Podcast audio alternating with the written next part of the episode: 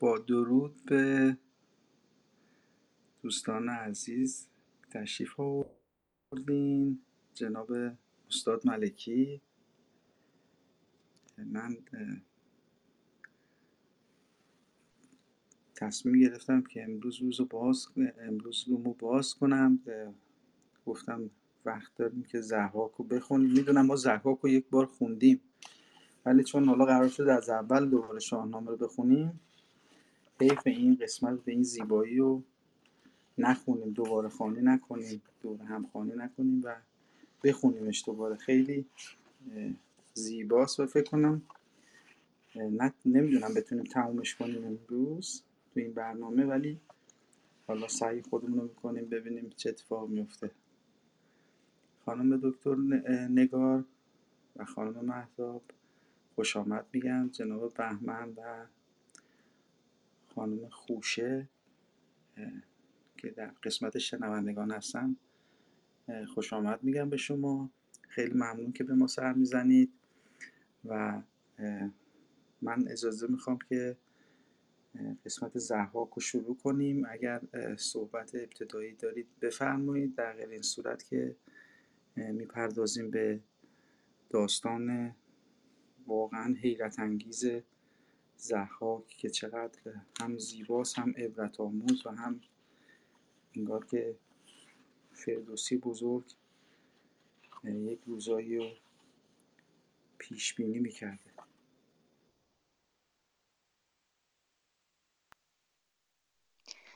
سلام عرض ادب خدمت شما و استادان و دوستان.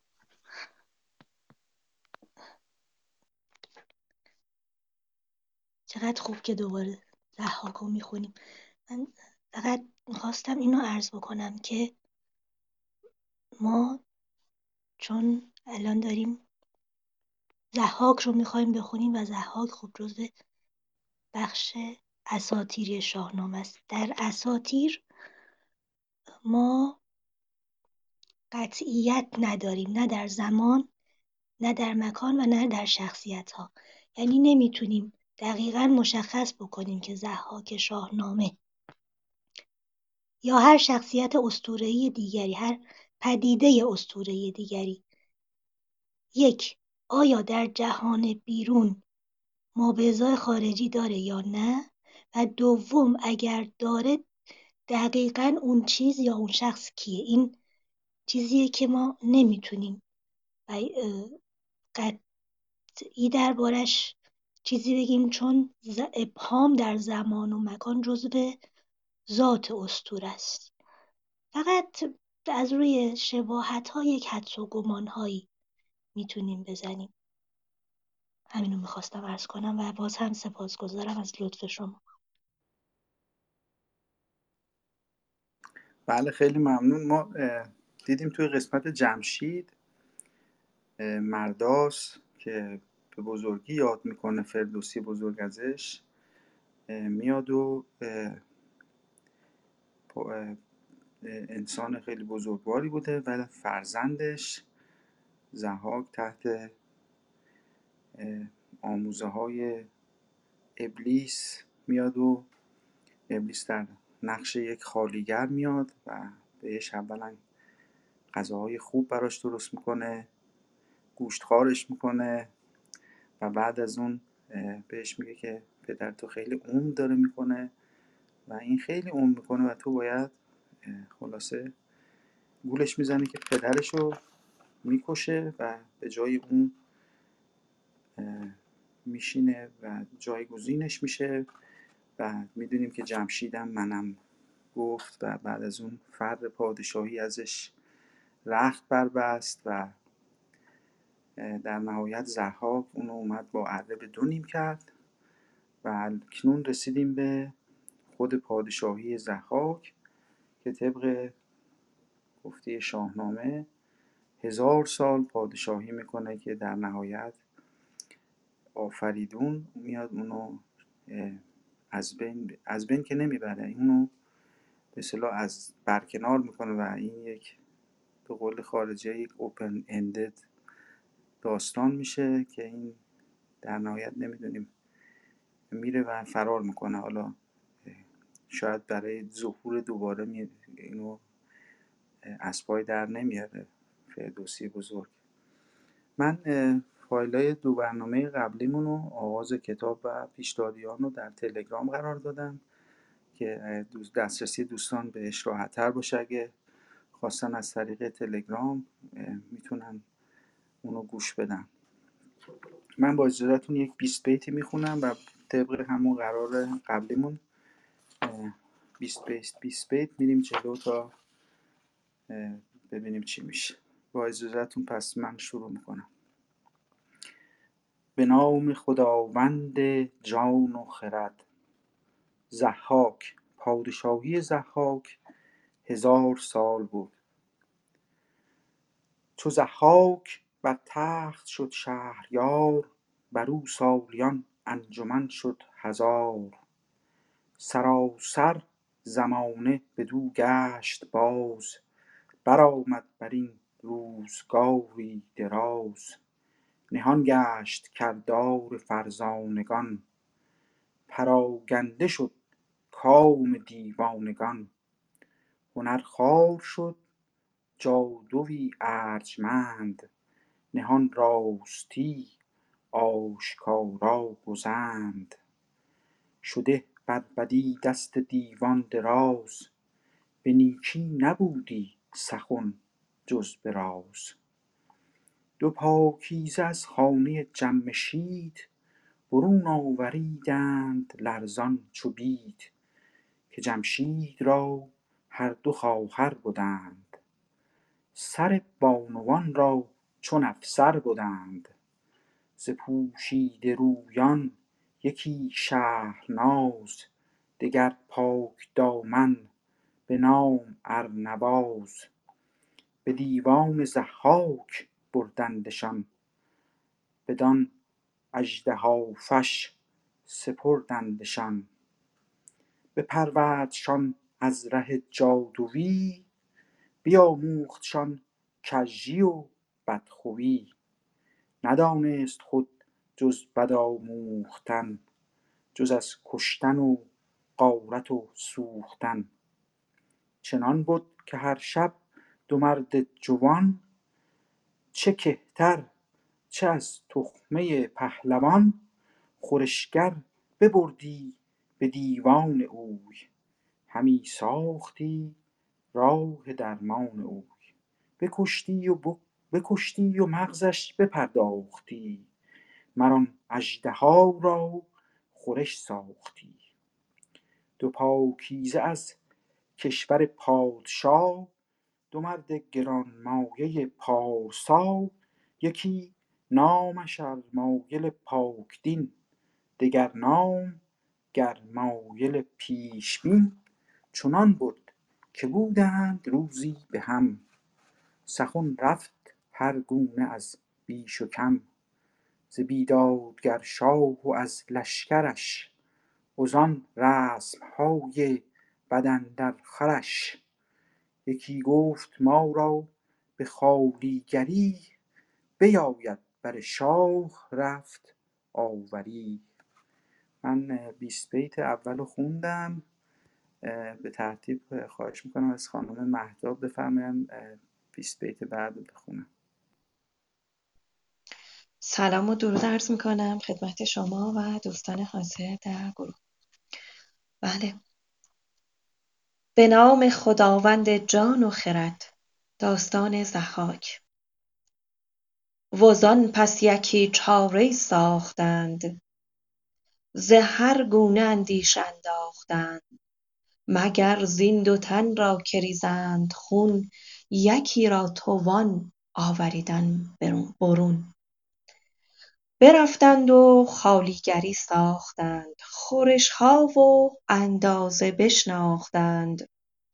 خورشخانه پادشاه جهان گرفتند و بیدار خرم نهان.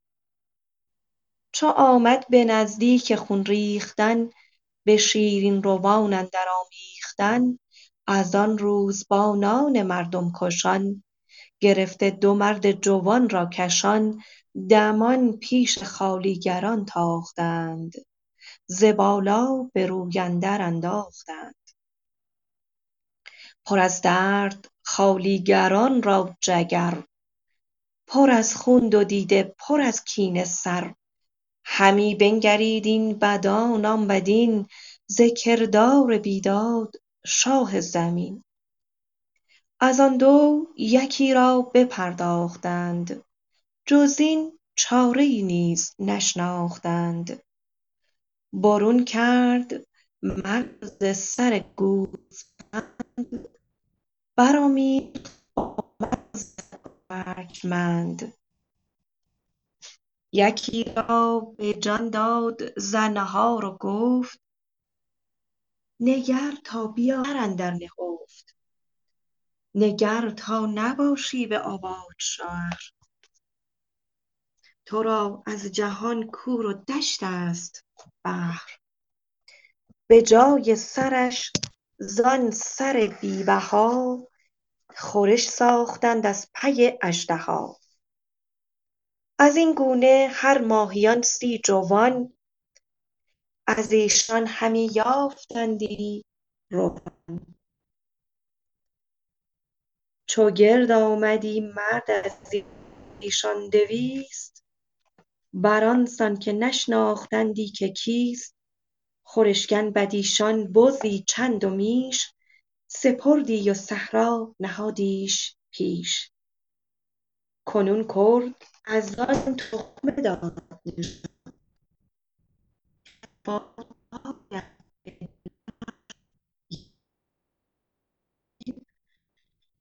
چنان بد که چون می بدیش آرزوی ز مردان جنگی یکی خاستی بکشتی که با دیو برخاستی کجا نامور دختری خوبروی به پرده دریش در پیش خویش به رسم کیی بد نه آیین کیش. ممنون که شنیدین بله خیلی متشکرم. خانم دکتر پزشکی می‌خواین یه توضیح بر مورد این بیتایی که ما خوندیم بفرمایید و بعد گفتار اندر خوابیدن ضحاک رو بخونید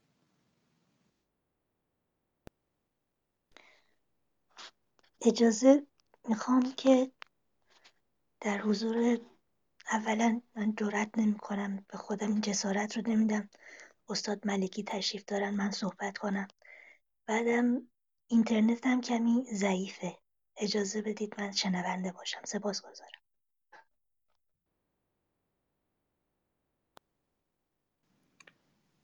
البته به ما صداتون رو خوب میشنیدیم الان ولی خب حالا هر طور که خودتون راحتید استاد ملکی تشریف دارید فکر کنم جناب ملکی مشغول هستن. حالا اگر وقت پیدا کنن حتما خودشون نشانه می‌زنن و صحبت می‌کنن. خب می‌خوایم این چند بیتی که خوندیم و حالا اون قسمت هایی که من خوندم و دیدیم که زحاک اومد و از خانه جمشید دو تا خواهر رو آمد و اینا رو برداشت که یکیشون اسم شهرناز بود و دیگری پاکدامن به نام ارنواز. اینها رو از اونجا از خانه جمشید آورد و به پیش خودش آورد. و اونجا ره جادویی بیاموختشون و کژی و بدخویی بهشون آموزش داد. چون که به جز بد آموختن و کشتن و غارت و سوختن چیز دیگه ای بلد نبود. و اینجا می‌بینیم که توضیح میده که خورشگر میاد و برای اون اجدهاهایی که روی شانه های زحاک هست خورش آماده می‌کنه و حالا داستان ارمایل پاکدین و گرمایل پیشبین هم که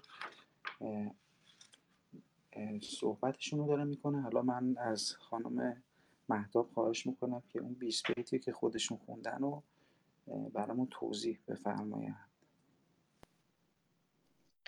بله درود بر شما.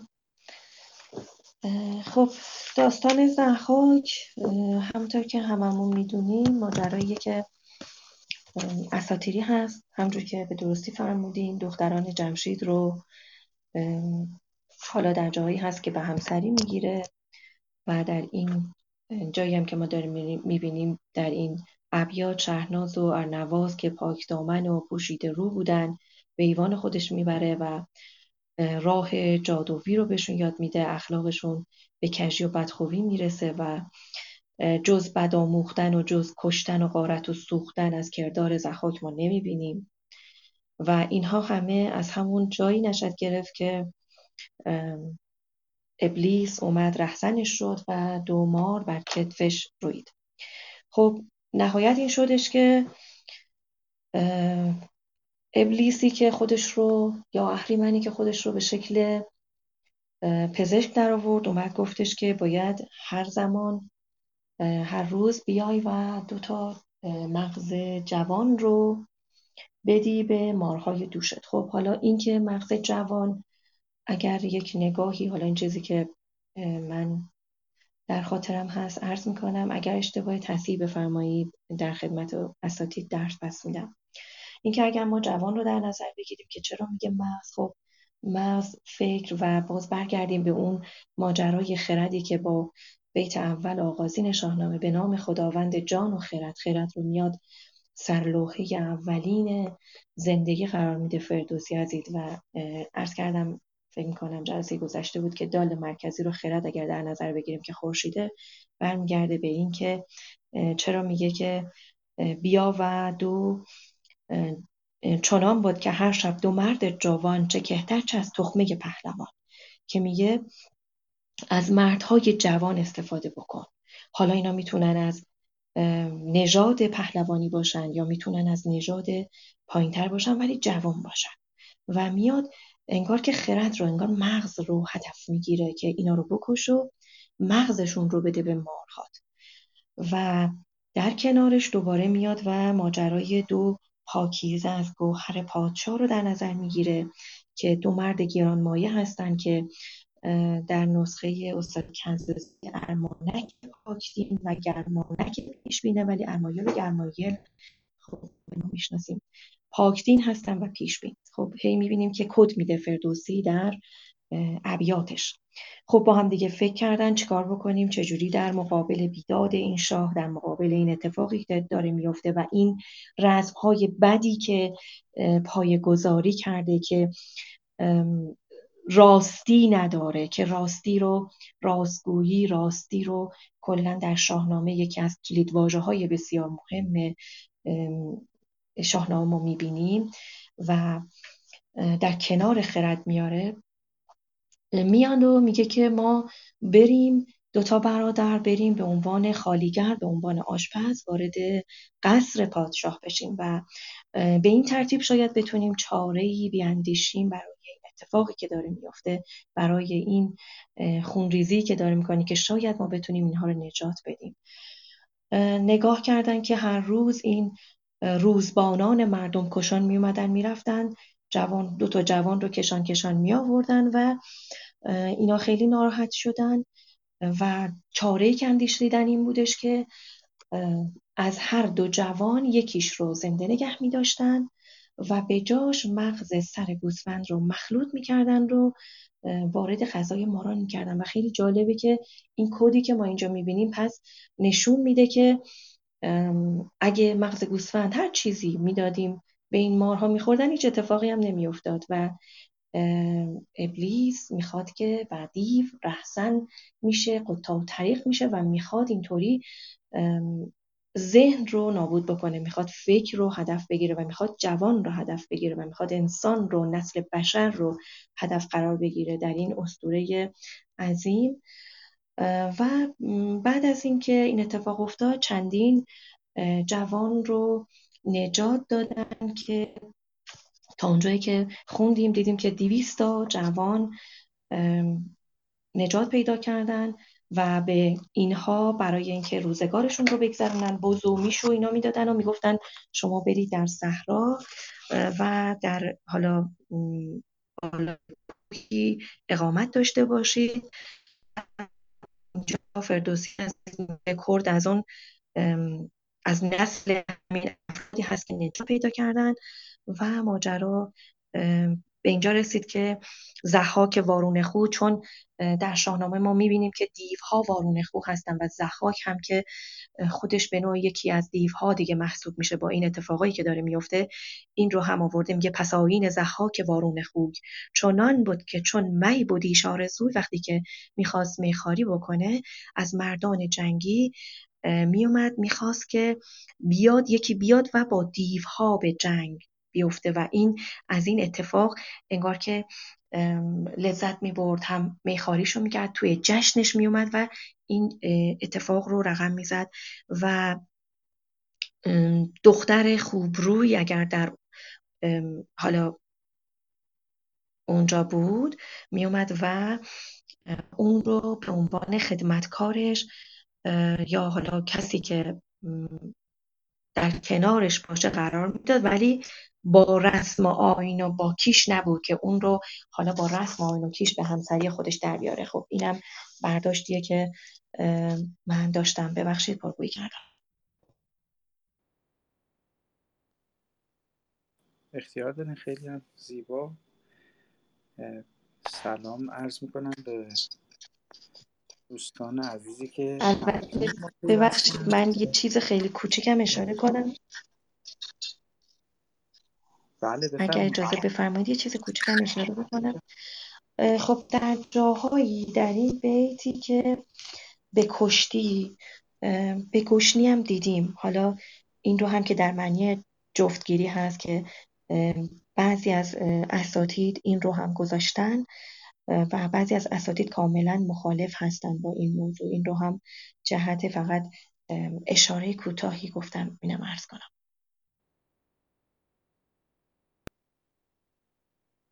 بله خیلی ممنون به دوستای عزیزی که تازه به ما پیوستن. دوست عزیزم سجاد جناب کشباد که تشریف آوردن. خیلی خیلی مردم میگم ما اکنون رسیدیم داستان زحاک به گفتار اندر خواب دیدن زحاک.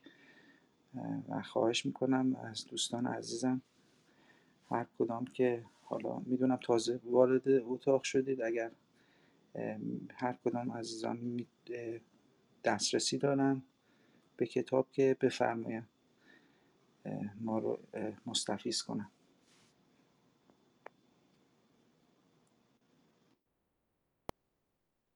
کجای داستان از قربان؟ بله. جنابی که شد گفتار اندر خواب دیدن زهاک بیتش از اینجا شروع میشه. چون از روزگارش چهل سال ماند نگر تا به سر برش یزدان چه راند؟ بله بله. لطف کنید بیت بعدیش رو هم بخونید.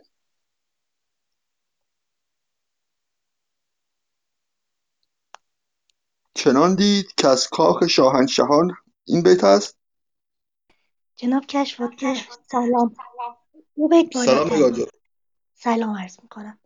من من من به متن دسترسی ندارم. یه لطف بیت دومش رو بخوانید.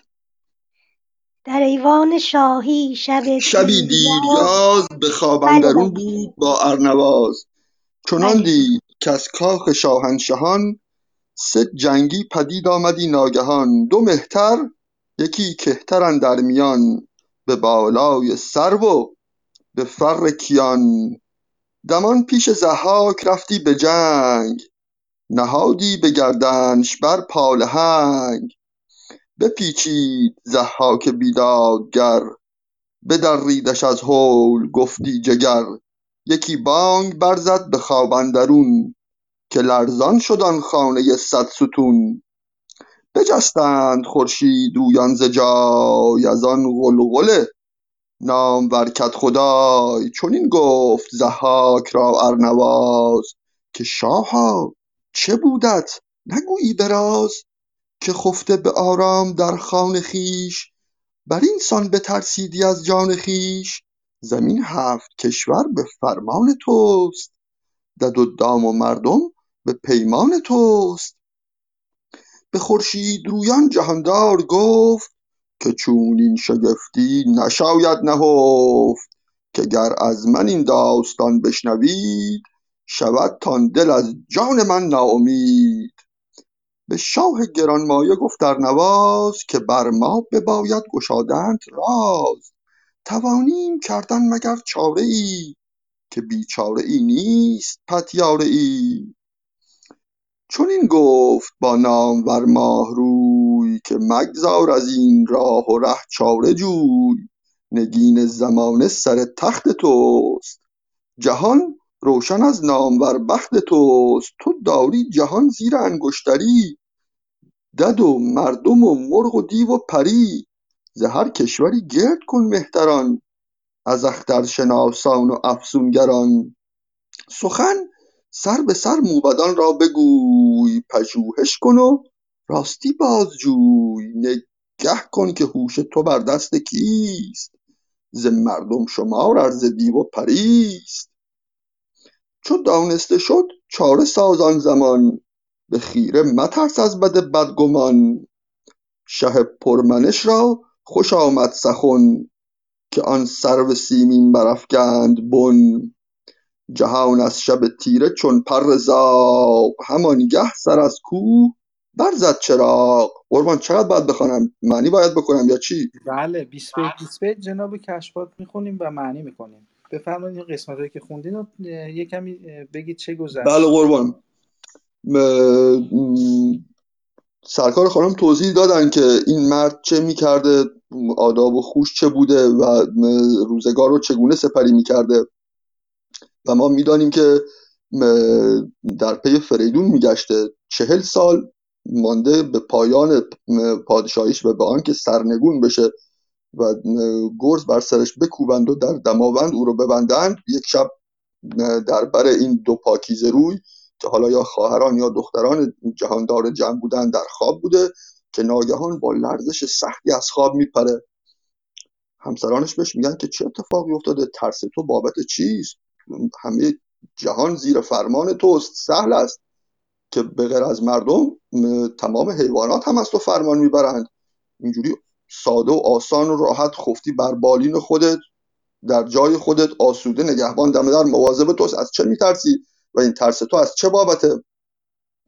و اگر که خوابی دیدی و از چیزی میترسی خب باز این چاره داره. می‌تونید از تمام سرزمین دانایان و خوابگزاران رو گرد بکنی مشکل و خواب خودت رو برای ایشان توضیح بدی و چاره جویی بکنی که بیچاره ای نیست توانیم کردن مگر چاره ای که بیچاره ای نیست پتیاره ای زال هم در داستان رستم اسفندیار به رستم میگه همه کارهای جهان را در است مگر مرگ کان را دری دیگر است. هر چیزی که چاره ای داره و چاره جویی می‌کنیم همین بود قربان در همین حد بود. بله خیلی ممنونم از شما جناب کشوات سجاد جان شما پیدا کردین کجا هستین؟ برامون بخونید استفاده کنیم از صدای زیبات. درود بر تو امید عزیز درود به همگی. اجازه میدی که من یه چند دقیقه دیگه به پیوندم به شما؟ آره دم دست دارمش آره ولی یه شرایط بهتری بشه چشم. حتما هر موقع که تونستی نشانه بزن. بله. من من همینجا سلام می‌کنم به جناب استاد پرواز که در قسمت شنوندگان هستن و خانم انیسا تات که چقدر زیبا این دختر خانم شاهنامه نقالی می‌کنه و همه دوستای عزیزی که تازه به ما پیوستن. خانم الین شما الان می‌دونید کجا هستیم بیت هفتاد خالقی هستیم داستان زحاک. سلام. صبح همگی بخیر اجازه می‌خوام که چون من الان تازه اومدم توی اتاق یه وقت کوتاهی می‌خوام پیدا کنم. شما بیت رو بفرمایین. بله. بیت جهان از شب تیره چون پر زاغ همانگه سر از کوه برزد چراغ. تو گفتی که بر کشور لاژورد بگسترد خورشید یاقوت خورشید یاقوت زرد. سپهبد هر آنجا که بد موبدی سخندان و بیدار دل بخردی. ز کشور به نزدیک خویش آورید بگفت آن جگر خسته خوابی که دید. بیت نهانی سخن کردشان خواستار ز نیک و بد گردش روزگار که بر من زمانه کی آید به سر؟ که را باشد این تاج و تخت و کمر؟ گر این راز با من بباید گشاد وگر سر به خواری بباید نهاد. پیدا کردین. من آقای امید جان من اجازه است؟ عرض درودی داشته باشم خدمت سرکار خانم الین و درود بفرستم بله. بهشون که چند جلسه است ایشون رو ما در هیچ جا نمی‌بینیم و دلتنگشون بودیم. درود بر شما سرکار خانم. سلام استاد کشوات حالتون چطوره؟ خوب هستین؟ من چون نسخه خالقی همراه هم نیست شما در جریانین الان من واقعا ببینید شما داستان رو بفرمایین زحاک سرکار خانم سرکار خانم. حدود 20 حدود 15 20 بیت پیش از زادن فریدون. آه بله. پس خیلی جلو رفتیم شما. داستان مرداست تموم شده؟ بله ما از جمشید اومدیم بیرون. الان داستان زحاک هستیم. اون قسمت جمشید رو خوندیم. تمام شده. و زحاک. شد شهریار. بله از این از این چو زحاک بر تخت شد شهریار 75 بیت خوندیم. آهان از اینجا دوست عزیزمون علی رضا رو من هر کاری می‌کنم نمی‌تونم بیارمشون بالا. من خواهش می‌کنم ازتون شما تشریف ببرید بیرون و برگردید تا بتونیم دعوتتون کنیم قربان.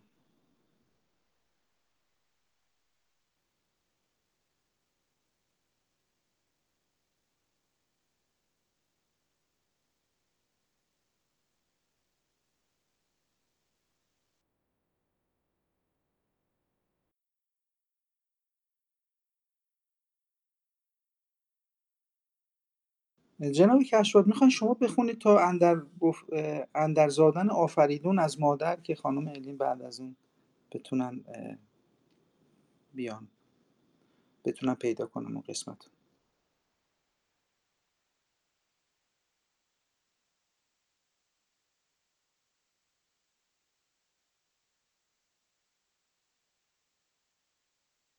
ببخشید. من فکر کنم پیدا کردم. برآمد بر این روزگاری دراز گفتار اندر زادن آفریدون از مادر. درسته؟ گفتار سرکار خانم.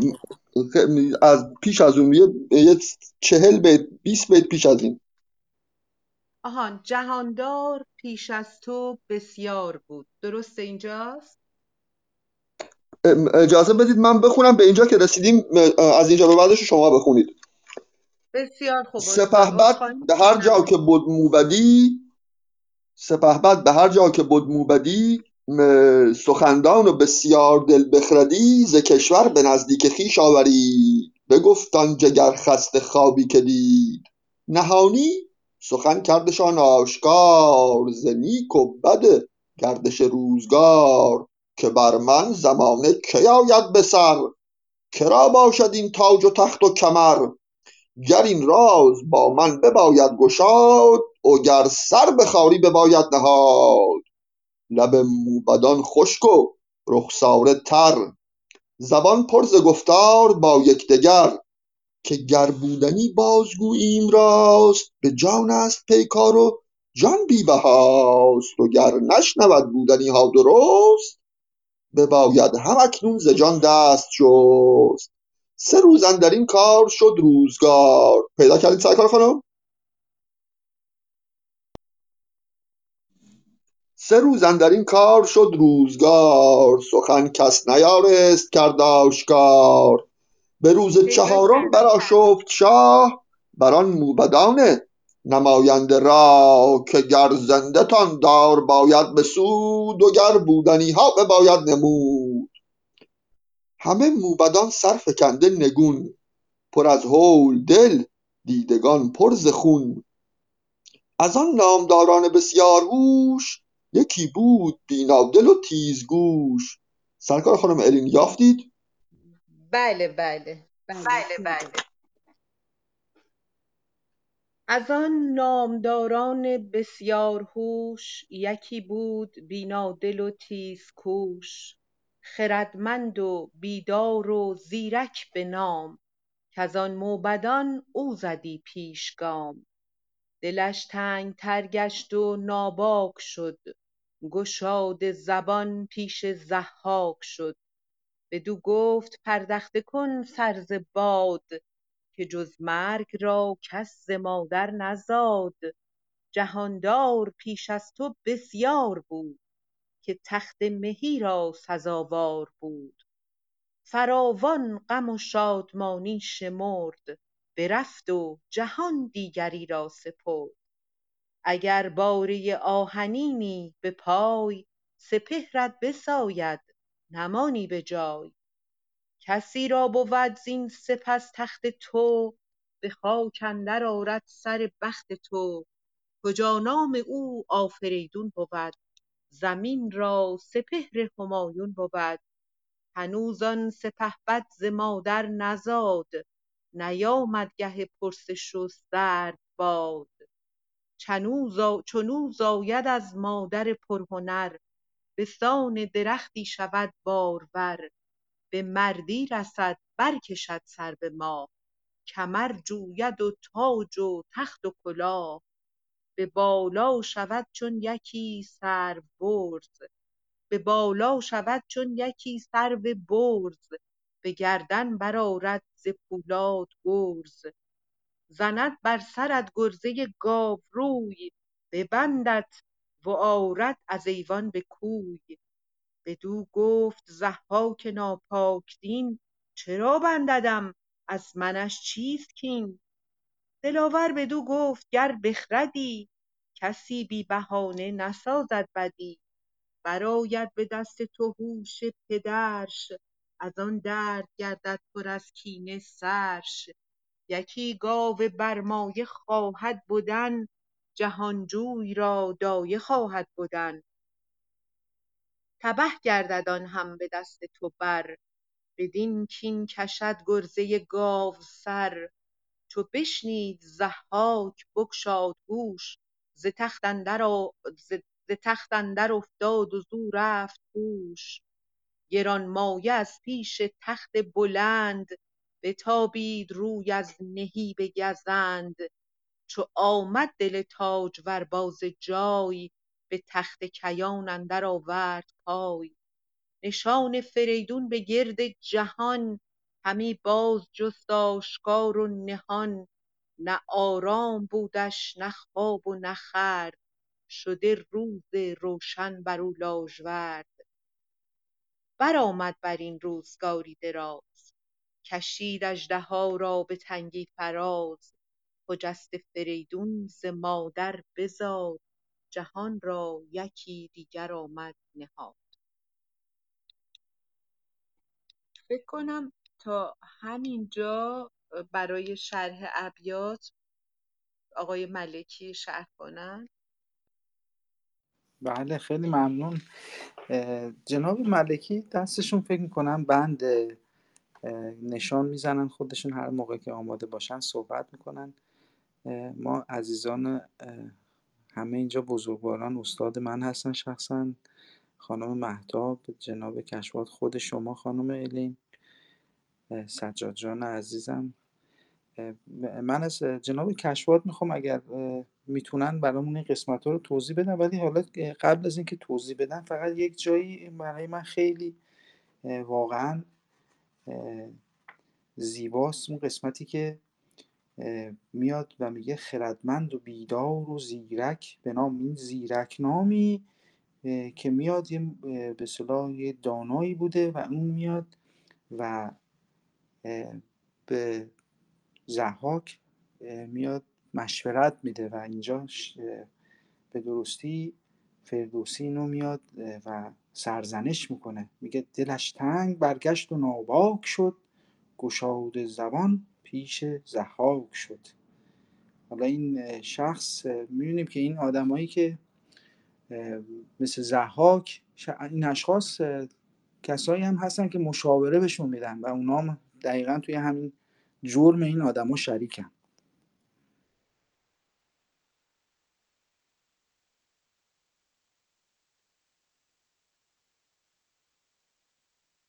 جناب کشفاد ما منتظریم شما بفرمایید.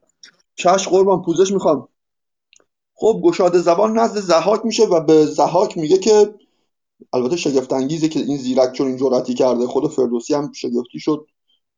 بیان می‌کنه نمی‌تونه پنهان بکنه که این همه غرور از برای چیست؟ همه برای مرگ آفریده میشن. پیش از تو بسیار کسان بودند که پادشاه جهان بودند و الان در جهان نیستند همه مردند. اگر باره آهنینی به پای سپهرت بساید نمانی به جای. اگر یک اسب هستی که از جنس آهن هستی جنس فولاد هستی که سخته و ظاهرا از بین نمیره و جاویدان هست باز سپهر گردش سپهر تو رو خواهد سایید و تو رو از میان خواهد برد. بدان که کسی را بود زین سپس تخت تو. از این به بعد منتظر باید باشی که یک نفر بیاد تو رو از تخت سرنگون بکنه که نامش هم فریدونه که زمین را برای زمین مانند یک آسمان فرخ و خوشنام و به درد بخور و پرسود هست. البته هنوز او از مادر زایده نشده و هنوز تو نباید بترسی که از تو بیاد پرسش بکنه تو رو دادگاهی بکنه بازجویی بکنه و اون بلا رو به سرت بیاره. اما از مادر زایده خواهد شد قد خواهد کشید بلند قد خواهد شد. موقعی که به سن تمیز و رشد رسید یک گرز گرانی به دست خواهد گرفت و گرزه گاوساری که سرش مانند گاو هست در دست خواهد گرفت و اون گرز رو بر سر تو خواهد کوفت. حالا نگاه کنید این مرد واقعا این دیکتاتورات کارشون در یک مواقعی به حماقت می‌کشه. همچو زهاک مردی. با این همه ستم که در عالم کرده کمی کمیش این بوده که روزی دو, دو جوان رو گرفته و کشته بهش میگه که چرا بنددم؟ از منش چیست کین؟ یعنی اصلا احتمال نمیده که این همه انسانی که این مرد کشته ممکنه به حال دنبال و عقبه این انسان ها بخوان از او انتقام بگیرن. کارشون اینجا به بلاحت می‌کشه. تمام دیکتاتورها این قانون عام هست. زیرک هم بهش میگه که گر بخردی کسی بی بهانه نسازد بدی. و دوستی بدون دلیل هست ولی دشمنی بدون علت نیست. و تو هم اگر انسانی هستی که عقلت هنوز داره کار می‌کنه باید بدونی که کسی بدون دلیل با تو دشمنی نخواهد کرد. تو پدر او رو خواهی کشت تا کشتی. سهل است که یک گاو برمایه ای که دایه این جهانجوی هست جهانجوی یعنی فریدون هست و فریدون از شیر او پرورده خواهد شد هم به دست تو تبه خواهد شد و به کین این دو کس یا به کین این دو موجود تو رو از تخت به زیر خواهد آورد. هیچ جا صحبت کشتن زهاک اینجا نمیشه چون می‌دونیم زهاک کشتنی نیست. فردوسی هم حواسش هست که هیچ جا صحبت از کشتن زهاک رو نکنه. همیشه گرز بر سر کوبیدن بستن و از تخت فرود آوردن هست که ازش سخن به میان خواهد آمد. برآمد بر این روزگار دراز. پس از این ماجرا هم که این اخبار رو از زیرک شنید روزگاری سپری شد. کشید اجده فش به تنگی فراز. روز زهاک هم به سوی تنگی گرایش پیدا کرد. فریدون از مادر زایید و جهان را آیین و روشی دیگر آمد به واسطه برکت زادن فریدون خجسته از مادر. به خیلی زیبا. سجاد جان شما می‌خواستین مطلبی بفرمایید؟ خانم مهتاب و خانم نگارم یه مطلبی دارن در مورد خواب. حالا من به ترتیب دوستانی که نشان زدن میگم که جناب سجاد شما بفرمایید. بعد خانم مهتاب جان. من خواستم بهت بگم من اومدم پایین الان اگه که ارزم به من بگی بخونم من در خدمت بله خیلی ممنون ازت هستم سجاد جان. خانم مهتاب شما مطلبی دارید بفرمایید؟ بله اجازه می‌خوام که یه در رابطه با گاف صحبت بکنم. درود عرض می‌کنم خدمت همه دوستان اساتید. من شاگردی می‌کنم ولی جسارت می‌کنم و در رابطه با گاف این بیت که میگه زند بر سرت گرزه گاو روی ببند ببندت در آرد ز ایوان بکوی. خب گرزه گاوسار اون گرزی بودش که مانند گاو بود سرش و فریدون اون رو توی در, در ادامه داستان می‌بینیم که داد آهنگرا ساختن. خب یکی آهنگر یکی هم گاو خود گاو گاو اوکتاد که گاویه که در نخستین آفریننده آفریده اورمزد بود نماد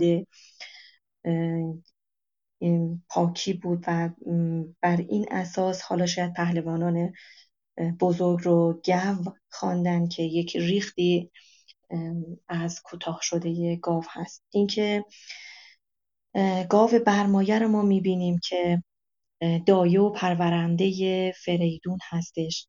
و در جایی من خوندم که فرح ایزدی از شیر این گاو هستش که به فریدون منتقل میشه و تا اینا فرح ایزدی خب هر پادشاهی که میومده باید فرح ایزدی رو همراهش داشته. یا اینکه اون چرمینه ای رو که کاوه آهنگر بر سر اون درفش خودش می‌زنه چرمینه از گاو هست که باز دوباره می‌بینیم که پوست گاو رو داره اینجا میگه و اون گرزی که ساخته میشه از آهن هست یا اون کاوه که آهنگری ما به دو تا واژه گاو آهن خیلی شاید تو این داستان برخورد می‌کنیم و فریدون که گرزش گاوسار هست می‌خواستم اینها رو هم یه اشاری بکنم. ممنونم. خیلی ممنون هستم ازتون از اشاره. خیلی بجا. من خانم نگار من می‌خواستم از شما خواهش کنم که بذاریم سجاد جان بخونن چون می‌دونم سجاد جان محدودیت دارن در خوندن الان اومدن فکر می‌کنم یه جایی که می‌تونن برامون بخونن ایشون بخونن برامون یه چند بیتی. سجاد جان یه 20 بیت بخون برامون و بعد خانم نگار می‌خواستن یه مطلبی در مورد خواب دیدن برامون توضیح بفرماین چشم امید عزیز ببخشید اگه که ترتیب اتاق به هم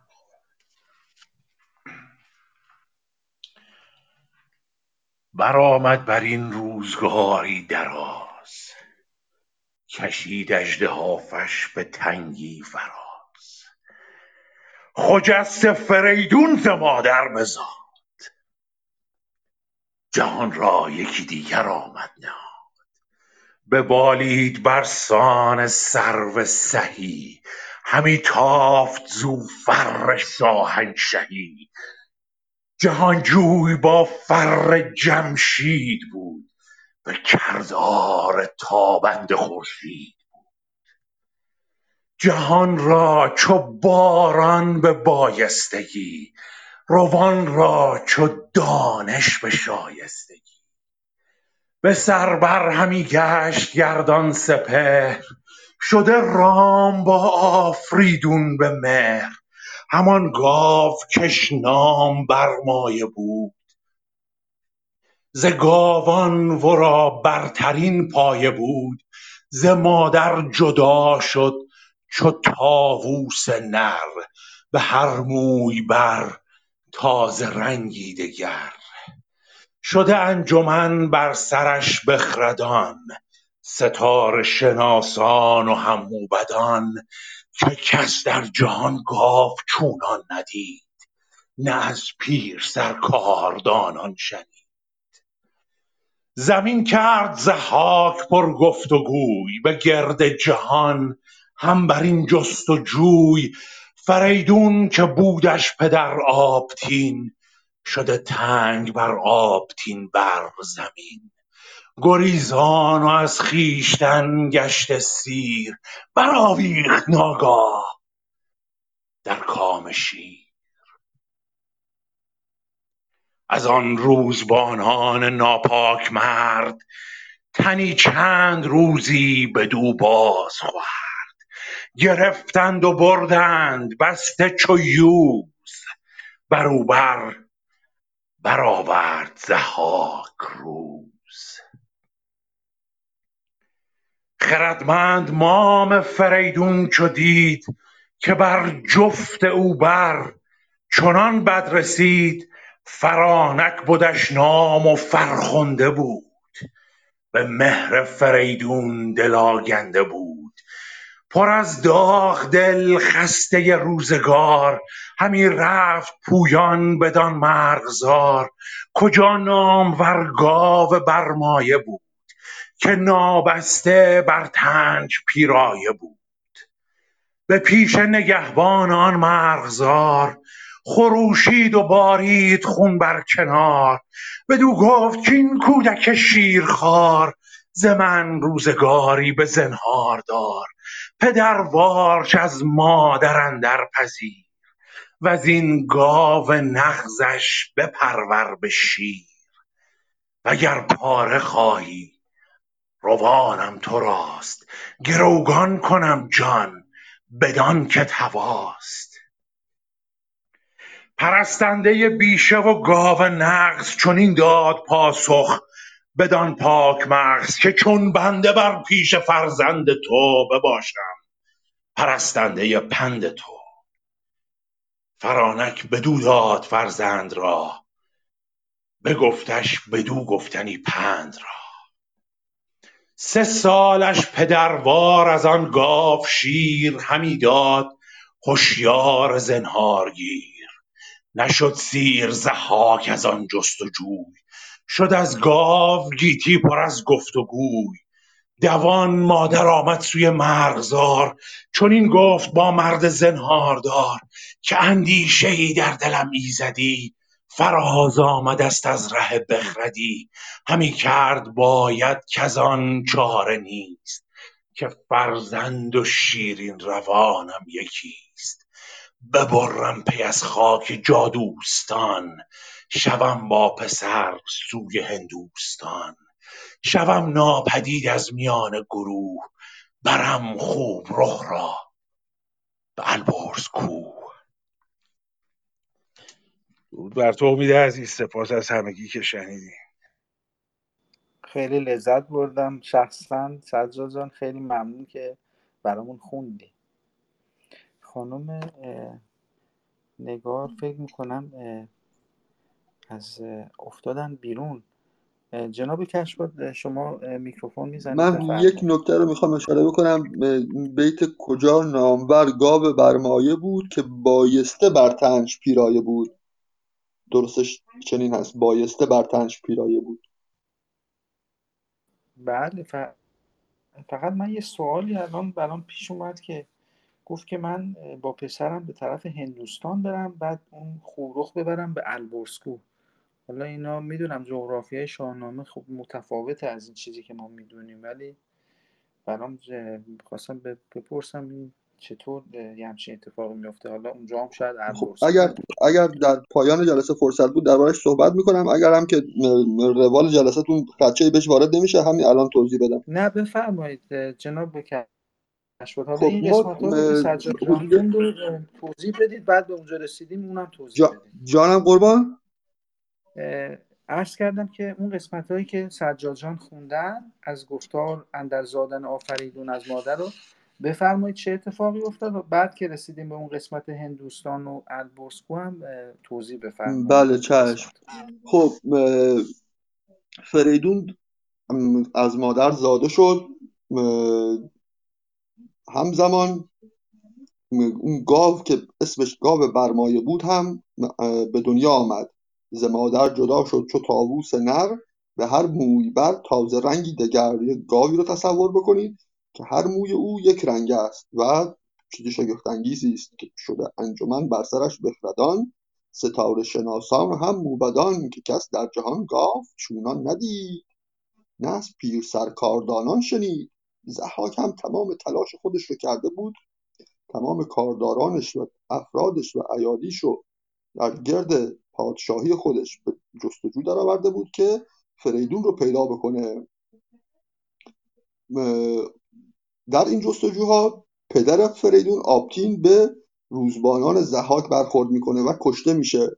حالا در فکر کنم شاهنامه سهالبی است که گفته که آپتین برای استفاده از مغزش هست که کشته میشه ولی اینجا چون اشاره نکرده.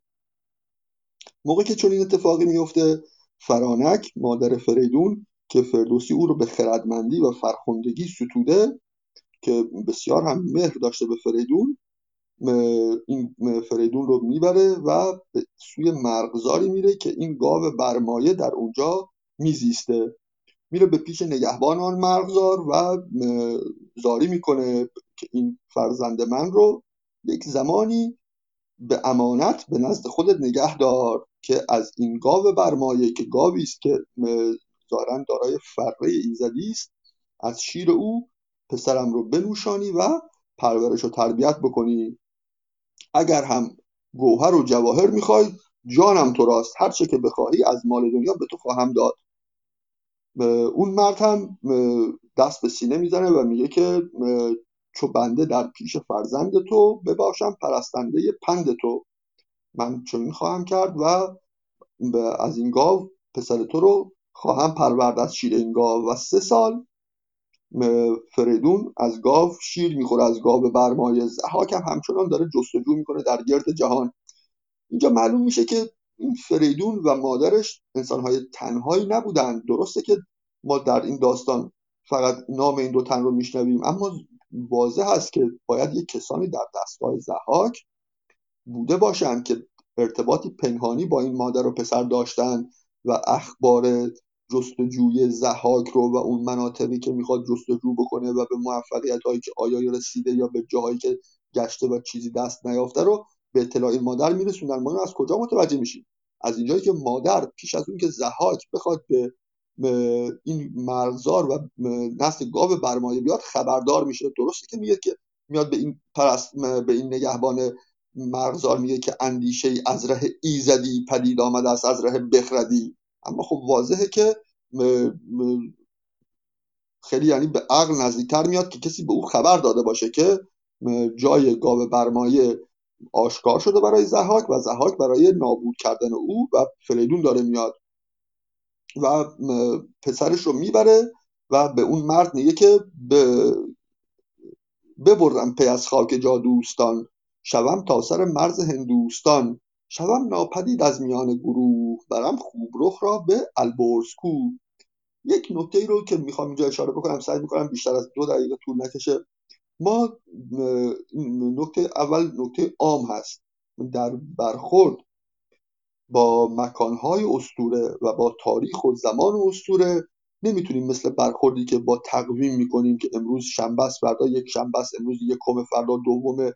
از اینجا تا تهران مثلا هزار کیلومتر مسافتشه چنین برخوردی با اسطوره ما نمی‌تونیم بکنیم. ما به عنوان پیشورز پذیرفتیم که در اسطوره چنین مسائلی حل شده است. یعنی یک نفر می‌تونه امشب مثلا مثلا در بلخ باشه فردا صبحش مثلا در دریای زره مشغول جنگ باشه. یک نفر امروز در یمن باشه فردا در خراسان باشه. هیچ استبعاد این مسئله نداره. زمان و بعد مکان و بعد زمان مانند تقویم بررسی نمیشه در استوره دیگر اینکه جایها و اماکنی است که در شاهنامه آمده. بعضی از اینها هستند که ما به ازای دارند در سرزمین های دیگر در بیشتر در هندوستان می‌دونیم فضای شاهنامه بیشتر در اون سرزمین ایران شرقی داستانهاش پیش روی می‌داده و البته این راسته که فریدون در آمل و تمیشه چون نام میاره پرورده میشه. اما اینجا مادر چی داره میگه؟ میگه این اطلاعاتی که داره به ما میده ما به سراحت متوجه میشیم که این البرز کوهی که این زن منظور داره در سرزمین هندوستان هست. حالا پشتوانه این مسئله کجاست؟ پشتوانه این مسئله داستان زال هست. موقعی هم که زال به دنیا میاد و پدرش سام می‌بینه که این موی سپید داره و فکر می‌کنه که اون از تخم اهریمنه نه از تخم خودش. اون رو به پای کوه البرز در هندوستان می‌بره. اونجا به سراحت در دو موضع اشاره شده که این مکان مکان این کوه در به هندوستان هست. خب حالا ما در تاریخ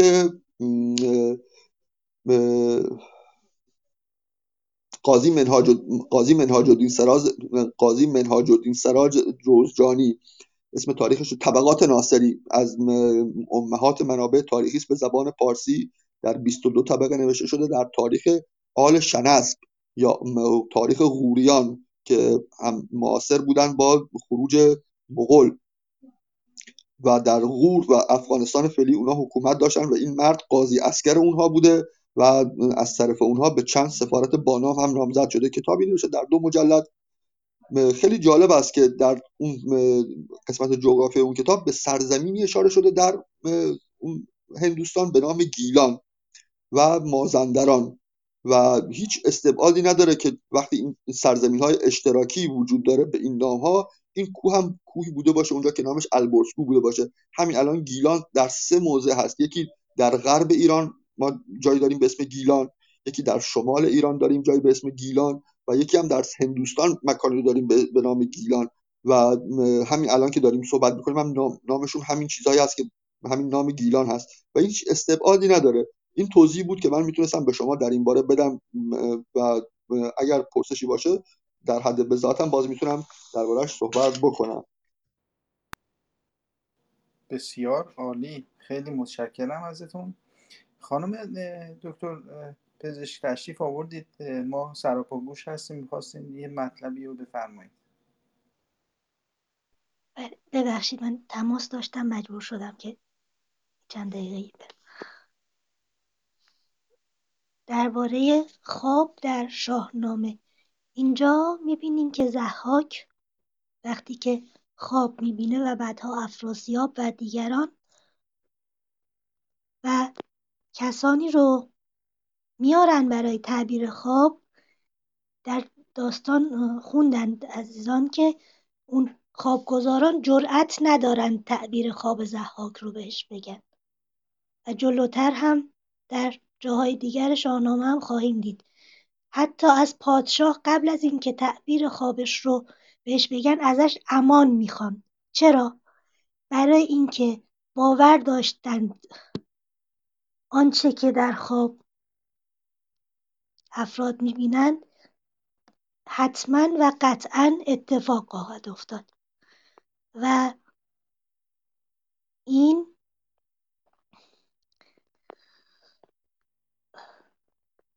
میگم مختص به ضحاک نیست در جا حالا چه خوابهای خوب و چه خوابهای بد.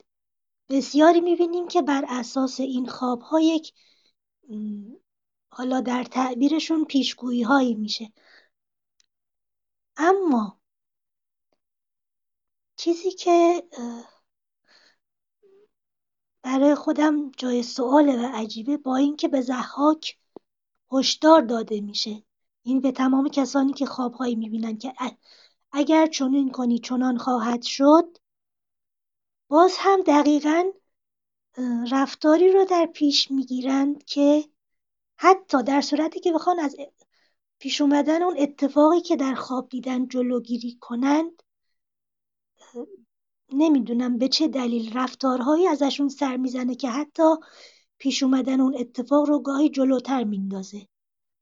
و حتی ما در دوره تاریخی هم داریم کسانی که خوابهایی می‌بینند و حالا نه اینکه دقیقا به همون شکلی که در خواب دیدن اتفاق بیفته مثل خواب نوشین روان ولی در دوره تاریخی هم باز اعتقاد به این که این چیزی که شخص در خواب دیده قطعا در آینده اتفاق خواهد افتاد هست. پرگویی کردم میبخشید. بله جناب کشاد بفرمایید. فردوسی در داستان اسکندر هست فکر می‌کنم نگار جان میگه نگر خواب را بیهوده نشمری یکی بهره دانش ز پیغمبری به ویژه که شاه جهان بیندش. دل از جان روش دل از جان شیرین ب... ب... مثال دوم رو حفظ نیستم. و در این باره اتفاقا سه روز پیش صحبتی در گرفت در اون گروه خصوصی که در تلگرام داریم. من چند سال پیش یک یادداشتی در این باره نوشته بودم که اون رو به صورت صوتی در اون گروه خواندم و هستش و می‌تونید شما بهش مراجعه بکنید. اتفاقا در همین باره است که شما الان سخن راندید سپاسگزارم. حتما گوش می‌کنم و میآموزم. بسیار عالی. خانم الی شما می‌خواستیم مطلب بفرمایید من حقیقتا خواستم که از سرکار خانم پزشک سوال کنم که آیا ارتباط این داستان یعنی بخش نوزادکشی و این خوابی رو که می‌بینن با داستان حضرت موسی در قرآن آیا میشه یه جورایی ادبیات تطبیقی با قرآن دونست یا نه؟ نظرشون در این مورد چیه؟ سپاسگزارم. سپاسگزارم بانو جان. البته من صاحب نظر نیستم. ولی خب در همین حد که به هر حال یک سری موضوعات و مضمونهای مشترک بین اساتیر هست. اینکه شما اشاره فرمودید. حالا نمی‌دونم دقیقا دقیقا چی رو می‌خواید بدونید؟ یک یکی از موارد مشترک بین اساتیر.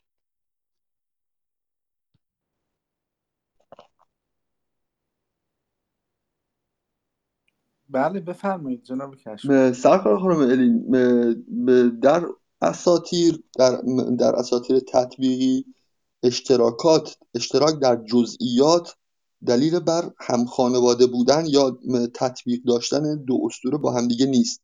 یک مثال یک مثال ساده براتون بزنم. ببینید در هر اسطوره‌ای که شما نگاه بکنید از اساطیر اسکاندیناوی گرفته رو و رو چنین تا در هند و سند.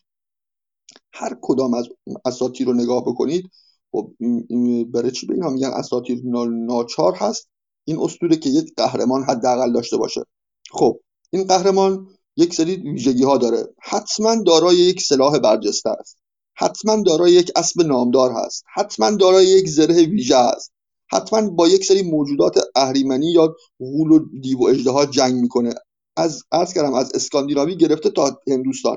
خب اینها ویژگی های اسطوره است. اینها اشتراکات در جزئیات که البته ما نمی‌تونیم این اشتراک داشتن ها رو هم خانواده بودن این اسطوره ها یا تطبیق داشتنشون با هم دیگه بدونیم. این اقتضای اسطوره است.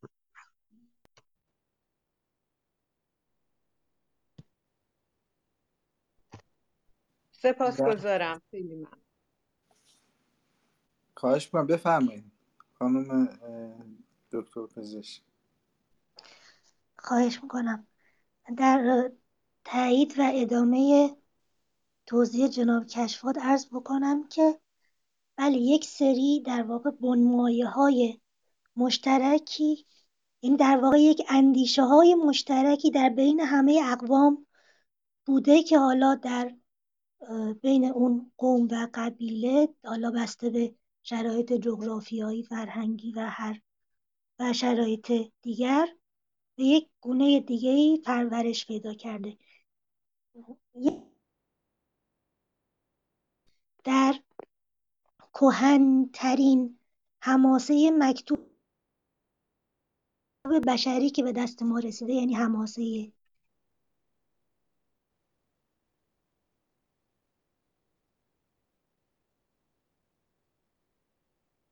نگار جان صدای شما قطع عزیزم. یعنی اندیشه‌ای که بیش از پنج هزار سال قدمت داره و این اندیشه آرزوی جاودانگی است. و ما نمی‌تونیم هر اسطوره‌ای رو که بر اساس این آرزو یا این اندیشه شکل گرفته با همونطور که جناب کشفات فرمودن با یک اسطوره دیگری یا حماسه دیگری خویشاوند بدونیم. یک سری اندیشه هایی هست که بین اقوام مشترکه و این اسطوره ها و حماسه ها بر اساس اونها شکل می‌گیره. چه خویشاوند باشند چه نباشند. سپاسگزارم.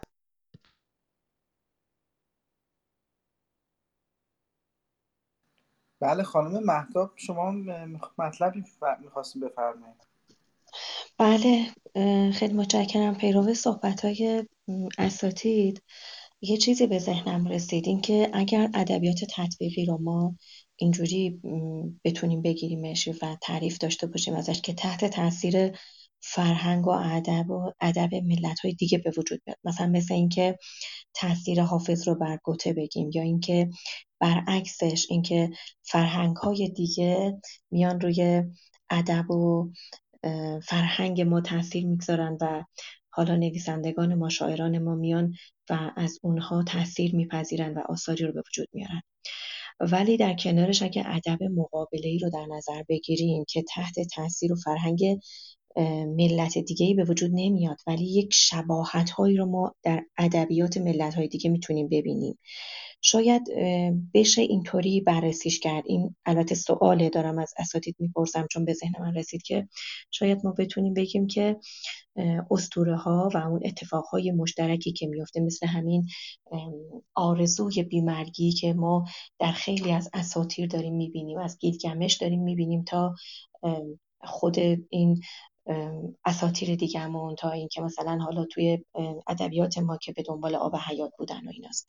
شاید ما بگیم که بتونیم بگیم ادبیات مقابله ای رو مد نظر بگیریم که تحت تاثیر فرهنگ و ملت های دیگه به وجود نمیاد ولی وقتی که ما میایم اینها رو با هم دیگه مقایسه می‌کنیم یک نگاهی می‌کنیم به اساطیر می‌بینیم که شبیه به ادبیات ملت های دیگه است.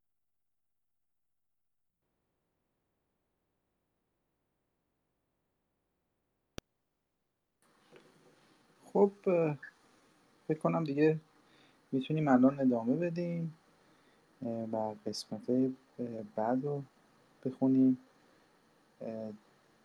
دوست عزیزم آقای ابوذر شما الان می‌تونید برای ما بخونید؟ بله با درود بر رسیدم خونه. فقط به من بگید آخرین بیت کدوم بیت بودش؟ بله شاهنامه خالقی بیت 140 از اینجا میگه شبم ناپدید از میان گروه. بله بله. برم چشم با درود بر بر- آقا امید فقط این نمی‌دونم یه ذره فکر کنم نتت ضعیف باشه. ولی صدا اومدش. با اجازه شبم ناپدید از میان گروه. برم خوب رخ را به دل به البر به البرز کو. بیاورد فرزند را چون نوند چه غرم ژیان سوی کوه بلند. یکی مرد دینی بر آن کوه بود که از کار گیتی بی اندوه بود. فرانک بدو گفت که ای پاک دین منم سوگواری از ایران زمین. بدان کین گرانمایه فرزند من همی بود خواهد سر انجمن. ببرد سر و تاج ضحاک را سپارد کمربند او خاک را. تو را بود باید نگهبان او. پدروار لرزنده بر جان او. بپذرو فرزند از او نیکوند بیاورد هرگز بدو باد سرد خبر شد به ضحاک یک روزگار. از این گاو برمایه و مرغزار بیامد از آن کینه چون پیل مست. مر آن گاو برمایه را کرد. پست جز آن هر چه دید اندر او چارپای بیفگند و زیشان بپرداخت جای. سبک سوی خان فریدون شتافت فراوان پژوهید و کس را نیافت به دیوان او آتش اندر افگند به دیوان او آتش اندر فگند. به پای به پای اندر آورد کاخ بلند. چو بگذشت با آفریدون دو هش از البرز کوه اندر آمد به دشت. بر مادر آمد پژوهید و گفت که بگشای بر من نهان از نهفت. بگویی مرا تا که بودم پدر کیم من؟ به تخم از کدامین گهر؟ چه گویم کیم بر سر انجمن؟ یکی دانشی داستانی بزن. فرانک بدو گفت که ای نامجو بگویم تو را هر چه گفتی بگو. تو بشناس از مرز ایران زمین یکی مرد بود نام او آبتین. ز تخم کیان بود و بیدار بود خردمند و گرد و بی آزار بود. ز تهمورت گرد بودش نژاد پدر بر پدر بر همی داشت یاد. پدر بد تو را پدر بد تو را مر مرا نیک شوی نبد روز روشن مرا جز بدو. چنان بود که ضحاک جادو پرست از ایران به جان تو یازید دست. از او من نهانت همی داشتم.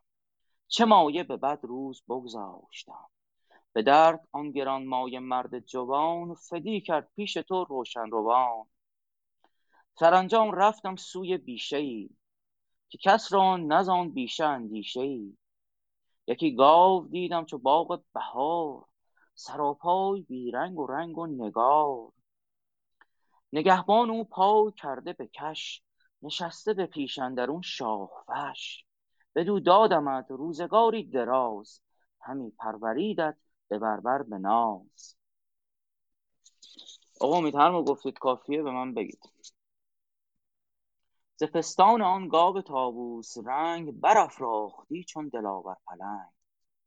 سرانجام از آن گاو آن مرغزار یکایک خبر شد بر شهریار. ز پیشه ببردم تو را ناگهان. خیلی ممنون عزیزم. متشکرم. ازت. بذاریم اساتید این قسمت رو توضیح بدم برامون و بعد ادامه میدیم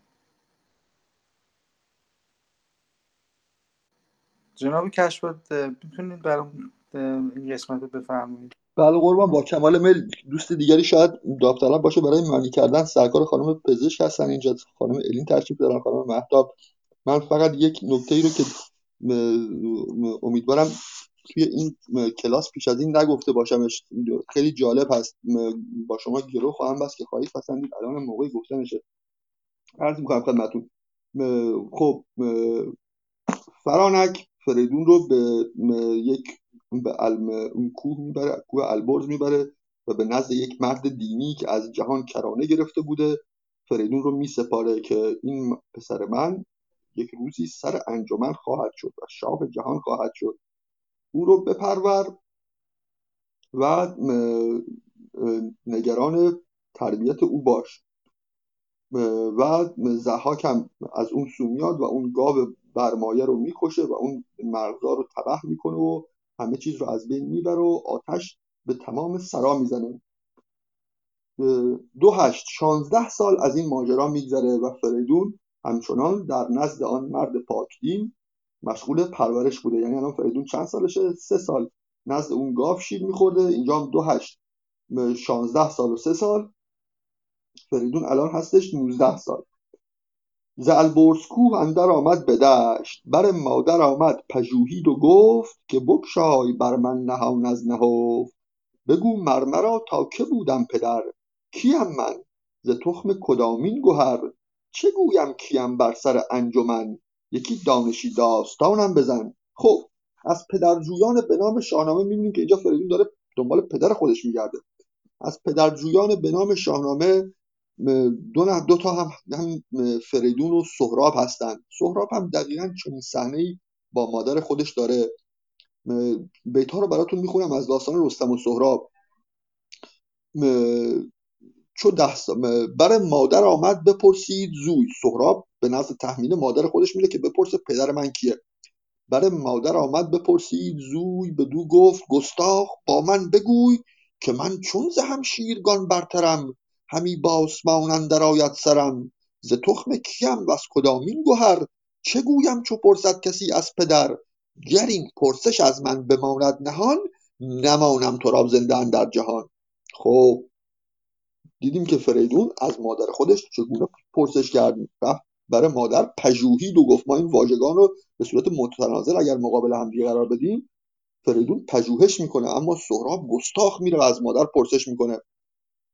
و سهراب مادرش رو به مرگ تهدید می‌کنه و ولی فریدون از مادرش خواهش می‌کنه که یک پاسخ دانشی به من بده.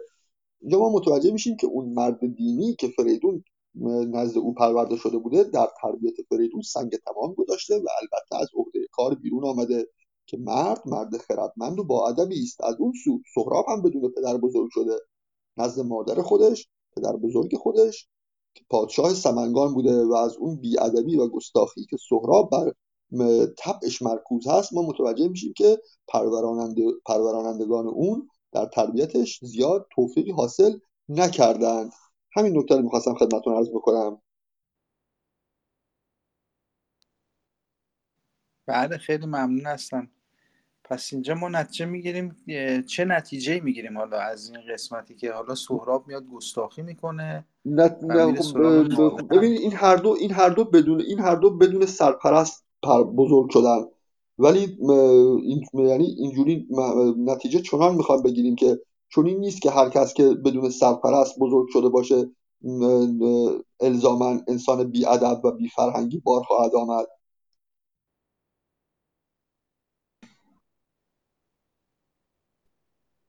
بله متشکرم. این قسمت این قسمت تا برسیم به گفتار در داستان کاوه آهنگر با زحاک تازی تقریبا 15 بیتش موند.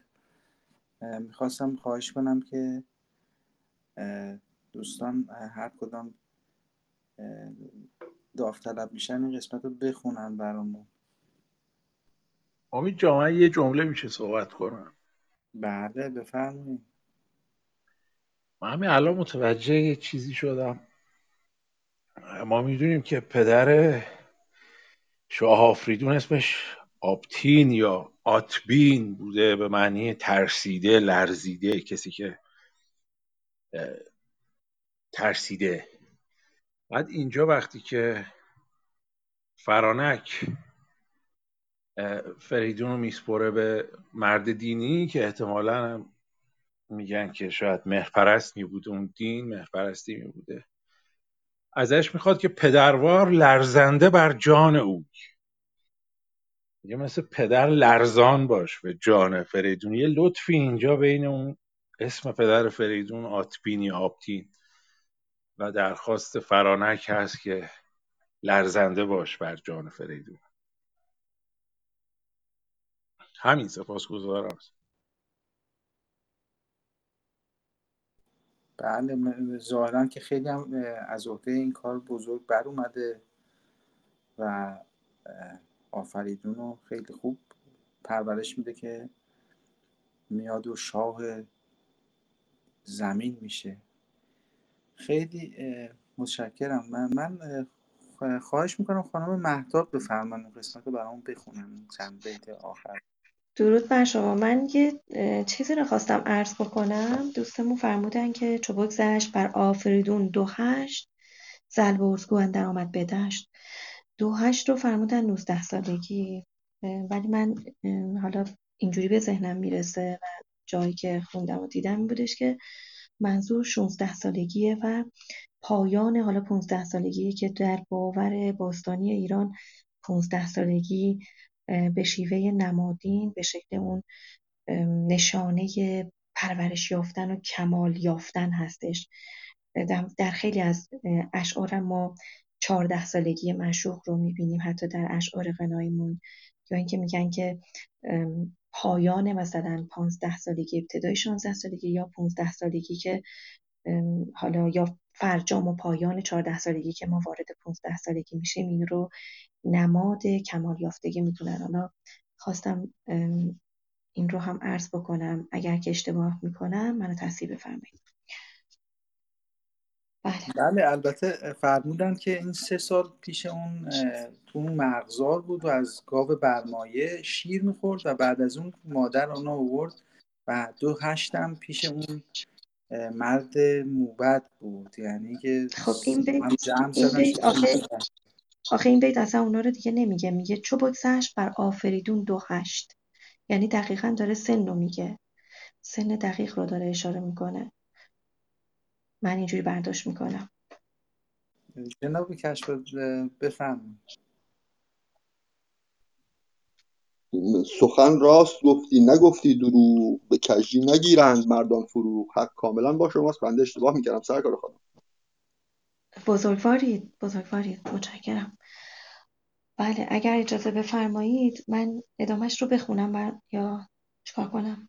بله بله. بفرمایید. قسمت بله. تا برسیم به بله. داستان می‌کنم. من خیلی خیلی عذرخواهی می‌کنم. قبل از اینکه خانم مهداب شروع کنم به خانش قسمت های جا مونده یه نکته رو من می‌خواستم خدمت استاد کشواده عزیز بگم. ببینین استاد شما فرمودین که سهراب از تربیت درستی برخوردار نبود در حالی که اسطوره سهراب با فریدون یه فرق بسیار اساسی داره. چون رشد ببینیم ما در داستان سهراب رشد جسمانی مهیرالعقولش رو در نظر داریم. یعنی یه مقوله جهش موتیشنه و اینکه فقط جسمش بزرگ شده ولی ذهنش هنوز به اندازه یک کودک ده ساله است.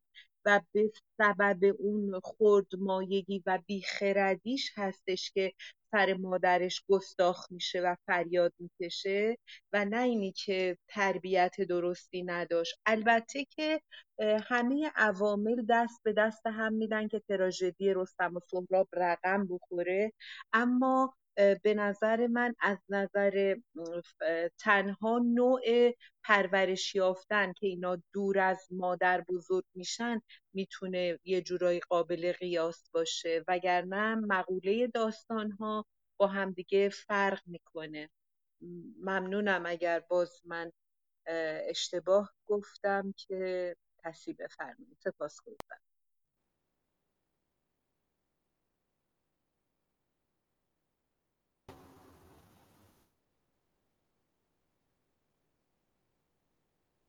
بله.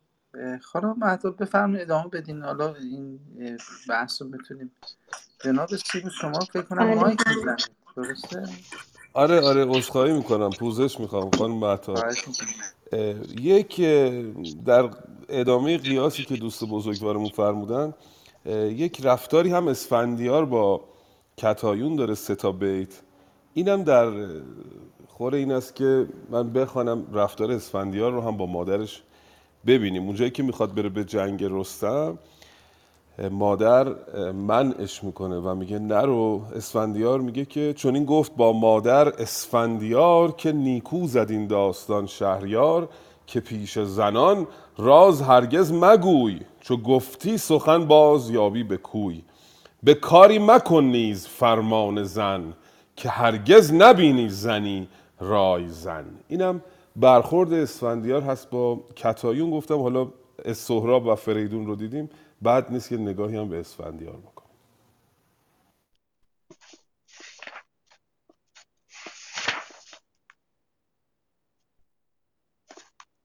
درود بر شما. منم همای چهرزاد رو می‌تونم مثال بزنم که اینم همینطور. بعد از اینکه حالا اون وقایع اتفاق میفته که به گازور میدن و بعد خودش رو مقایسه می‌کنه میگه من از نژاد تو نیستم پدر بهش میگه که این راز با مادره با اینکه حالا می‌دونه که یعنی میگه برو بپرس و اون هم میره سراغ مادرش و این سوال رو می‌پرسه. خب اینا قیاس هایی هستن که از نظر پرسشگری ما می‌تونیم بپرسیم ولی از نظر حالا داستانی هر کدومشون داستاناشون متفاوت هستن. اگر اجازه بدید من ادامه بدم. آقای سجادم یه چیزی می‌خواستن بگن میکروفون زدن. گفتم نکنه که از دست بدیم دریغ است. بفرمایید آقای سجاد. ببخشید من یه جمله خواستم بگم. فکر می‌کنم که کشواد عزیز مایک نداشت که بگه در مورد قیاسه یا سنجش فریدون با سهراب. اون چیزی که آقای کشواد گفتن درسته خانم الین بودن فکر می‌کنم. ایشون هم تقریبا درست بود. از بدبیاری سهراب بود از نابختیاری سهراب بود که پیش پدر پرورش نیافت. همون جوری که شاید فریدون این بخت رو داشت که اگه پدر نبود پیش اون مرد دینی پرورش پیدا کنه. و اگه که پیش رستم پرورش پیدا می‌کرد ما دیدیم که کسی رو که رستم پرورش بده تبدیل به کی خواهد شد میشه سیاوش. و تناقضی نبود ناسازگاری نبود بین صحبت های کشواد و آقای الی اینجا. همین رو خواستم بگم ببخشید.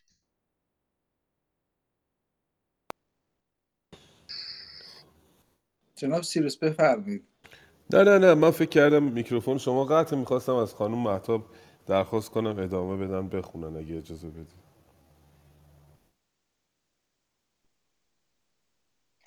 بله با پروانه از بزرگان. سرانجام از آن گاوان مرغزار یکایک خبر شد بر شهریار. بیامد بکشت آن گرانمایه را چنان بی زبان مهربان دایه را. وز ایوان ما تا به خورشید خاک برآورد و کرد آن بلندی مغاک فریدون برآشفت و بگشاد گوش ز گفتار مادر برآمد به جوش. دلش گشت پر درد و سر پر ز کین به ز خشم اندر آورد چین. چنین داد پاسخ که به مادر که شیر نگردد مگر بازمایش دلیر. کنون کردنی کرد جادو پرست. مرا برد باید به شمشیر دست. بپویم به فرمان یزدان پاک. برآرم از ایوان ضحاک خاک. بدو گفت مادر که این رای نیست. تو را با جهان سر به سر پای نیست. جهاندار ضحاک با تاج و گاه میان بسته فرمان او را سپاه. چو خواهد ز هر کشوری صد هزار کمر بسته او را کند کارزار. جز این است آیین و پیوند کین. جهان را به چشم جوانی مبین که هر کو نبید جوانی چشید به گیتی جز از خویشتن را ندید بعد آن مستی اندر دهد سر به باد. تو را روز جز شاد و خرم مباد. بسیار عالی خانم مهداد متشکرم. جناب کشفت شما نشان می‌زنید من, من فقط می‌خواستم بگم که جناب آقای تپسری جناب آقای فردین پایین هستن تشریف بیارن بالا شرکت کنن در گفتگوها لطفا. حیف دریغه بله من از دوستان من واقعا نمی‌خوام دعوت بفرستم چون نمی‌خوام دوستان توی محضوریت قرار بگیرم. ولی خواهش می‌کنم ازشون که بیان به ما بپیوندن بخونن. دورخانی دورخ- دورخانی خیلی لذت خواندن شاهنامه رو زیادتر می‌کنه. به جای اینکه تنها بشینید بخونید خواهش می‌کنم بیاید بالا و ما هم استفاده کنیم از صدای زیباتون. من می‌خواستم خواهش کنم که خانم مهتاب این قسمت آخرم یه توضیح بدین که دیگه بریم سر وقت داستان کاوه آهنگر. بله صدای بندر دارید؟ بله بفرمایید. بله. خب داستان به اینجا رسید که گاو برمایه رو اومد توصیف کرد که خورم مثل بهار بود رنگارنگ بود مثل تاووس بود هر موی تنش شکل زیبایی داشت و از شیر گاو برمایه خورد و بزرگ شد و بالاخره.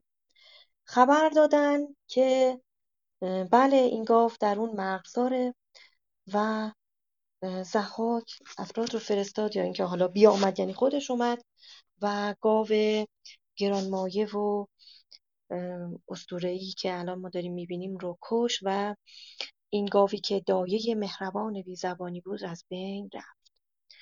و اونجا رو دیگه از بین برد و وقتی که اینا رو مادر تعریف کرد برای فریدون فریدون که جوان بود براشفته شد و شروع کرد به حالا جوش و خروش کردن و دلش پر از درد شد سرش پر از کینه شد و به ابروش گره زد و از خشم و می‌بینیم که چقدر زیبا فردوسی عزیز حکیم فردوسی تصویر سازی کرده در جمله ها و کلمات بسیار بسیار کوتاه.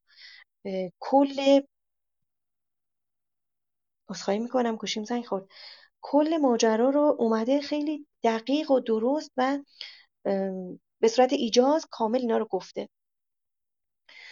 خب و فریدون میگه که به مادرش میگه که شیر زمانی دلیر میشه. یعنی منی که شیر هستم زمانی دلیر میشم که آزمایش بکنم. من باید برم سراغ زحاک جادو پرست و به فرمان یزدان پاک از ایوان زحاک خاک برارم مادر میاد نصیحتش می‌کنه. ما نصیحت مادرگونه فرانک رو اینجا می‌بینیم که این تدبیر نیست این رای نیست. و تو نمی‌تونی با زحاکی که به فرمان اون هستن همه سپاهیان زحاک تو ابیات قبلی هم دیدیم که این بعدی می‌بینیم ببخشید تو ابیات بعدی می‌بینیم که مردم رو با دیو آمیخته می‌کنه و این چیز جدیدی هست. میگه که این رای نیست این تدبیر نیستش که کسانی که زحاکی که همه سپاه بسته اون هستن از هر کشوری هرچی بخواد نیرو داره. تو می‌خوای بری و جادوگر هم هست تو می‌خوای بری به جنگ اون این از راه و تدبیر جوانی خارجه. و هر کسی که شراب جوانی رو چشیده از گیتی گرم و سرد روزگار رو نچشیده نمی‌تونه بره این کار رو انجام بده و ناامید میشه. انگار که مثلا داره بهش میگه این کار رو نکن. و تو بعد در آخر هم می‌بینیم که دعا می‌کنه که جز شادی و خرمی با تو همراه نباد. بله بسیار عالی. من فقط یه توضیح کوتاهی گفتم من تو برنامه قبلیمون خوندم یه کتابی می‌خونم از دکتر منوچهر جمالی به نام خرد سرمایه فلسفی ایران. یک توضیح در مورد همین برمایه فرمودن که این معنی خیلی حالا برمایه یعنی تخم کل هستی و طبق حالا باور دکتر جمالی زمین زهدان این تخم کل هستی می باشد از شیر این گاو تاووس رنگ است که فریدون کودک شیر می نوشد تا بر ضد اصل زندگی که زحاک باشد برخیزد. که حالا این برمایه یعنی منبع و سرچشمه به صلاح تخم کل هستی است. حالا این توضیح بود که استاد جمالی اینو توضیح دادن که حالا این لغت گاو برمایه حالا اون شیری که از این گاو برمایه خورده یعنی به صلاح یک معنی زیبایی داشت که من گفتم شاید توضیحش بد نباشه. خب بله جناب سیروس بفرمایید. خواهش کنم یک نکته ای رو دوست بزرگوارم گفتن در مورد رفتار سهراب و ارشبت فریدون با مادرانشون. حالا من می‌خواستم رفتار مادران رو نسبت به این فرزندان یه نگاهی با هم دیگه بکنیم. رفتار کتایون با اسفندیار رفتار فرانک با فریدون و رفتار تهمینه با سهراب. ببینید تهمینه زیاد جلوی سهراب رو نمی‌گیره. فقط اون رو بهش اختار میده که اگر افراسیاب این رو بفهمه عرض شود که ممکنه ایجاد مشکل برای تو بکنه و پدر هم اگر شناست که تو زین نشان شده استی سرافراز گردن کشان چو داند بخواند نزدیک خیش دل مادرت گردد از درد ریش. کل اختاری که مادر سهراب بهش میده همین ستا بیته. دیگه اون رو باز نمیدارد از رفتن. چندان باز نمیدارد. البته سهراب هم آنچنان پرخاش می‌کنه که دیگه فرصت گفتگو رو به مادر نمیده. و میگه که عرض شود که چو رستم پدر باشد و من پسر نباید به گیتی یکی تاجور چو روشن بود روی خورشید و ماه ستاره چرا بر فرازت کلاه؟ یه برخورد جدی با مادرش می‌کنه. در مورد فریدون باز فرانک خیلی مانع میشه. میگه که من مشکلی با گرفتن کین ندارم با کین ستاندن ندارم. خب پدرت رو کشته و برمایه رو کشته و پادشاه نادادگری است. با این کار مشکل ندارم. فقط آین کین ستاندن این گونه نیست. جهان را به چشم جوانی مبین. جز این است آین و پیوند, پیوند کین. اما در مورد کتایون. کتایون خیلی جلوی اسفندیار رو می‌گیره. از هر دوی این مادران بیشتر اسفندیار رو منع می‌کنه. یک بار وقتی که اسفندیار میگه من می‌خوام برم جانشین پدر بشم اون رو منع می‌کنه. بدو گفت که رنج دیده پسر زگیتی. چه جوید دل تاجور مگر گنج و فرمان و رای سپاه؟ تو داری بر این بر فزونی مخواه. چندین بیت باز میدارد اسفندیار رو در این بخش که اسفندیار میگه اصلا نباید با زنان مشورت کرد. بعد دوباره یک جای دیگر وقتی که گشتاس اسفندیار رو میفرسته با رستم به جنگه دوباره اونجا کتایون پای میان می‌گذارد و اسفندیار رو تو چندین بیت من می‌کند. زگیتی همه پند مادر نیوش به بد تیز مشتاب و بد را مکوش. شاید دوازده سیزده بیت شاید هم بیشتر من می‌کنه اسفندیار رو. می‌خواستم رفتار این ستا رو فقط بازگو بکنم. حالا نتیجه گیری نمی‌خوام بکنم. نتیجه گیری خیلی دشواره. ولی فقط می‌خواستم بگم که این سه مادر هر سه نقش من کننده رو دارن. ولی کتایون خیلی این نقشش زیاده. بسیار اسفندیار رو من می‌کنه. فرانک کمتر من می‌کنه و تهمینه زیاد جلوی سهراب.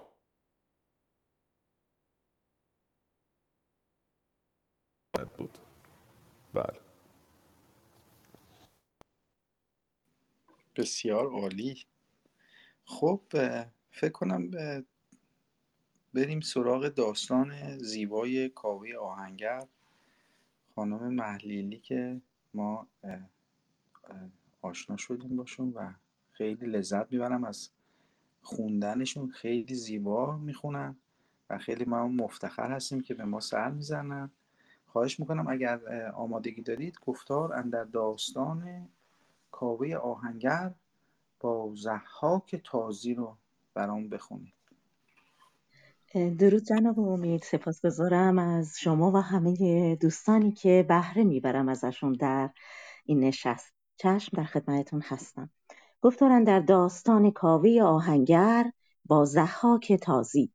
چنان بود که زحاک را روز و شب به نام فریدون گشادی دو لب. بدان برز بالا ز بیم نشیب شد از آفریدون دلش پر نهیب.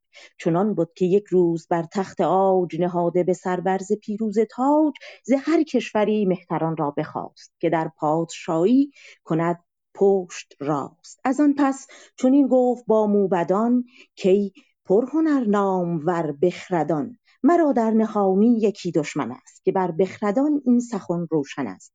ندارم همی دشمن خردخوار بترسم همی از بد روزگار. همی زین فزون بایدم لشکری هم از مردم و هم ز دیو و پری. یکی لشکری خواهم انگیختن ابا دیو مردم برآمیختن. بباید بدین بود هم داستان که من ناشکیبم بدین داستان. یکی محضر اکنون بباید نبشت که جز تخم نیکی سپهبد نکشت. نگویم سخن جز همه راستی نخواهد به داد اندرون کاستی. ز بیم سپهبد همه راستان بدان کار گشتند همداستان بدان محضر اژدها ناگزیر گوایی نوشتند برنا و پیر. همانگه یکایک ز درگاه شاه برآمد خروشیدن دادخواه. ستمدیده را پیش او خواندند. بر نامدارانش بنشاندند. بدو گفت مهتر به روی دژم که برگوی تا از که دیدی ستم. خروشید و زد دست بر سر ز شاه که شاها منم کاوه دادخواه. یکی بی زیان مرد آهنگرم. ز شاه آتش آید همی بر سرم. تو شاهی وگر اژدها پیکری بباید زدن داستان آوری. اگر هفت کشور به شاهی تو راست چرا رنج و سختی همه بهر ماست؟ شمارید با من بباید گرفت بدان تا جهان ماند اندر شگفت. مگر کز شمار تو آید پدید که نوبت ز به من چون رسید؟ که ماراند را مغز فرزند من همی داد باید ز انجمن سپهبد به گفتار او بنگرید. شگفت آمدش کان سخنها شنید. بدو باز دادند فرزند اوی به خوبی بجستند پیوند اوی. بفرمود پس کاوه را پادشاه که باشد بدان محضر اندر گواه. چو برخواند کاوه همه محضرش سبک سوی پیران آن کشورش خروشید که پای مردان دیو بریده دل از ترس گیهان خدیو. همه سوی دوزخ نهادید روی سپردید دلها به گفتار اوی نباشم بدین محضر اندر گواه نه هرگز براندیشم از پادشاه. خروشید و برجست لرزان ز جای بدرید و بسپرد محضر به پای. گرانمایه فرزند او پیش اوی از ایوان برون شد خروشان به کوی. اه، عزیزان ادامه بدن ممنون میشم. بسیار عالی خیلی ممنون هستم ازتون. چقدر زیبا خوندید و دوست عزیزمون من معذرت می‌خوام جناب ملکی من خواستم از شما خواهش کنم ادامه اینو بخونید ولی می‌خواین اینو بخونید ادامهش و بعد در اون توضیحش هم بفرمایید. چشم خواهش می‌کنم. البته اینقدر خوشبختانه سطح این کلاس صبح نشست صبح بالا هست. همه دوستان من نگاه می‌کنم چه بخش شنوندگان چه گویندگان با شاهنامه آشنا هستن یعنی معنا کردن چنان وجهی نداره. همه متخصصن توی شاهنامه پژوهشگرن. فقط اون نکاتی که به نظرم می‌رسه جسارتا عرض می‌کنم که رفتار زحاک این این بخش از شاهنامه رو همه شاهنامه دوستان شاهنامه خوانان دوست میدارن. چون رفتار زحاک بسیار پیچیده است اینجا و بسیار زیباست در واقع. اول میاد شکایت می‌بره به نزد زحاک پادشاه نادادگری که این همه بچه ها رو کشته بچه های خود کاوه رو هم کشته و مغزشون رو به مارانش داده. نماد استبداد در واقع. و اینجا یاد اون بیت سعدی آدم میفته که از دشمنان برند شکایت به دوستان چون دوست دشمن است. شکایت کجا بریم؟ ولی در واقع شکایت رو میاره پیش دشمن به خاطر اینکه جان این فرزند آخر رو نجات بده. این یه دونه فرزندی که براش مونده رو میگه کی نوبت به من رسید؟ خب چجوری حساب کردی؟ یک شماری بگیر یک حساب کتابی بکن حسابرسی بکن. چجوری حساب کردی که باز افتاده به بچه من بچه من رو می‌خوای بکشی؟ و فریاد می‌زنه جلوی زحاک. و زحاک اینجا عرض شود که به خاطر اینکه نیاز به حمایت مردم داره نیاز به حمایت بزرگان اون سرزمین داره برای پیدا کردن فریدون به او همراهی می‌کنه و بچهش رو بهش میبخشه. پس از اینکه بخشید میگه حالا زیر این برگر رو امضا بکن که من پادشاه دادگری هستم. ولی این رو دیگه زهاک بر نمیتابه. درسته که آمده شکایت کنه درسته که از او درخواستی کرده که بچهش رو نجات بده ولی این رو بر نمیتابه که زیر گواهی رو امضا بکنه که زهاک پادشاه دادگری است و این محضر رو میدرد و به پای میسپرد. زیر پاش له می‌کنه و خواهیم دید که اون دوستانی که اون- اون آدم هایی که اونجا نشستن به زهاک میگن تویی که توی جنگ کسی نمی‌تونه به باد سرد بزنه یعنی با تو بلند حرف بزنه درشت حرف بزنه چطور چیزی نگفتی به زهاک؟ و اون میگه که انگاری که وقتی زهاک حرف می‌زد انگاری که یک دیواری از آهن میان من و او برکشیده شده بود. من اصلا نتونستم پاسخ اون رو بدم. و دیگر اینکه وقتی دو دستش رو روی سرش زد و شکایت کرد انگاری که در دل مرا شکست آمد. از این رفتار کاوه که بر سر می‌زد دادخواه این دل من به شکست آمد. این دادخواهی کاوه بسیاری از شاهنامه دوستان رو با خودش همراه و همدل می‌کنه و بعضی موقع همزاد پنداری ایجاد میشه و بسیار بخش زیبایی است. دقیقا تا کدام بیت خواندن که منم چند بیت بعدیش رو همراه دوستان باشم؟ بله کتاب رو بله. از اینجا باید بخونید. مهان شاه را خواندند آفرین که ای نامور شهریار زمین. بله بله. آقای کشوات فکر می‌کنم میکروفون زدن نشانه زدن. اگر نکته ای هست بگن بعد من بخونم. با اجازه آقای امید. خب من, من اشتباه دیدم شاید. آقای تپسری هم فکر می‌کنم که نشانه زدن. بفرمید استاد. درود بر شما وقتون بخیر. ممنون از اینکه بنده رو دعوت کردید. من علت اومدنم به بالا فقط این بوده که رد احسان نکرده باشم. وگرنه با این میآموزم و اصولا روش من اینه به خاطر شاید کم حوصلگی و کم سوادی وقتی چیزی رو که دیگران می‌گویند دیگه نیاز نمیدم من بیام مثلا بگم. حالا که اومدم بالا یه چیزی به ذهنم رسید راجع به این محضری که زحاک نوشته. اگه بخوایم شاهنامه رو کاربردیش بکنیم به نظر میاد که همه مستبدان تاریخ وقتی که احساس خطر و رفتن می‌کنن تازه به یاد مشروعیت گرفتن از خلق و مردم میافتند در دوران معاصر هم فراوان دیده ایم و شاید هم خواهیم دید. فقط خواستم این نکته رو یادآوری بکنم. بسیار سپاسگزارم جناب سلیمانی نکته بسیار درستی است. بله مهان شاه را خواندند آفرین که ای نامور شهریار زمین ز چرخ فلک بر سرت باد سرد نیارد گذشتن به روز نبرد.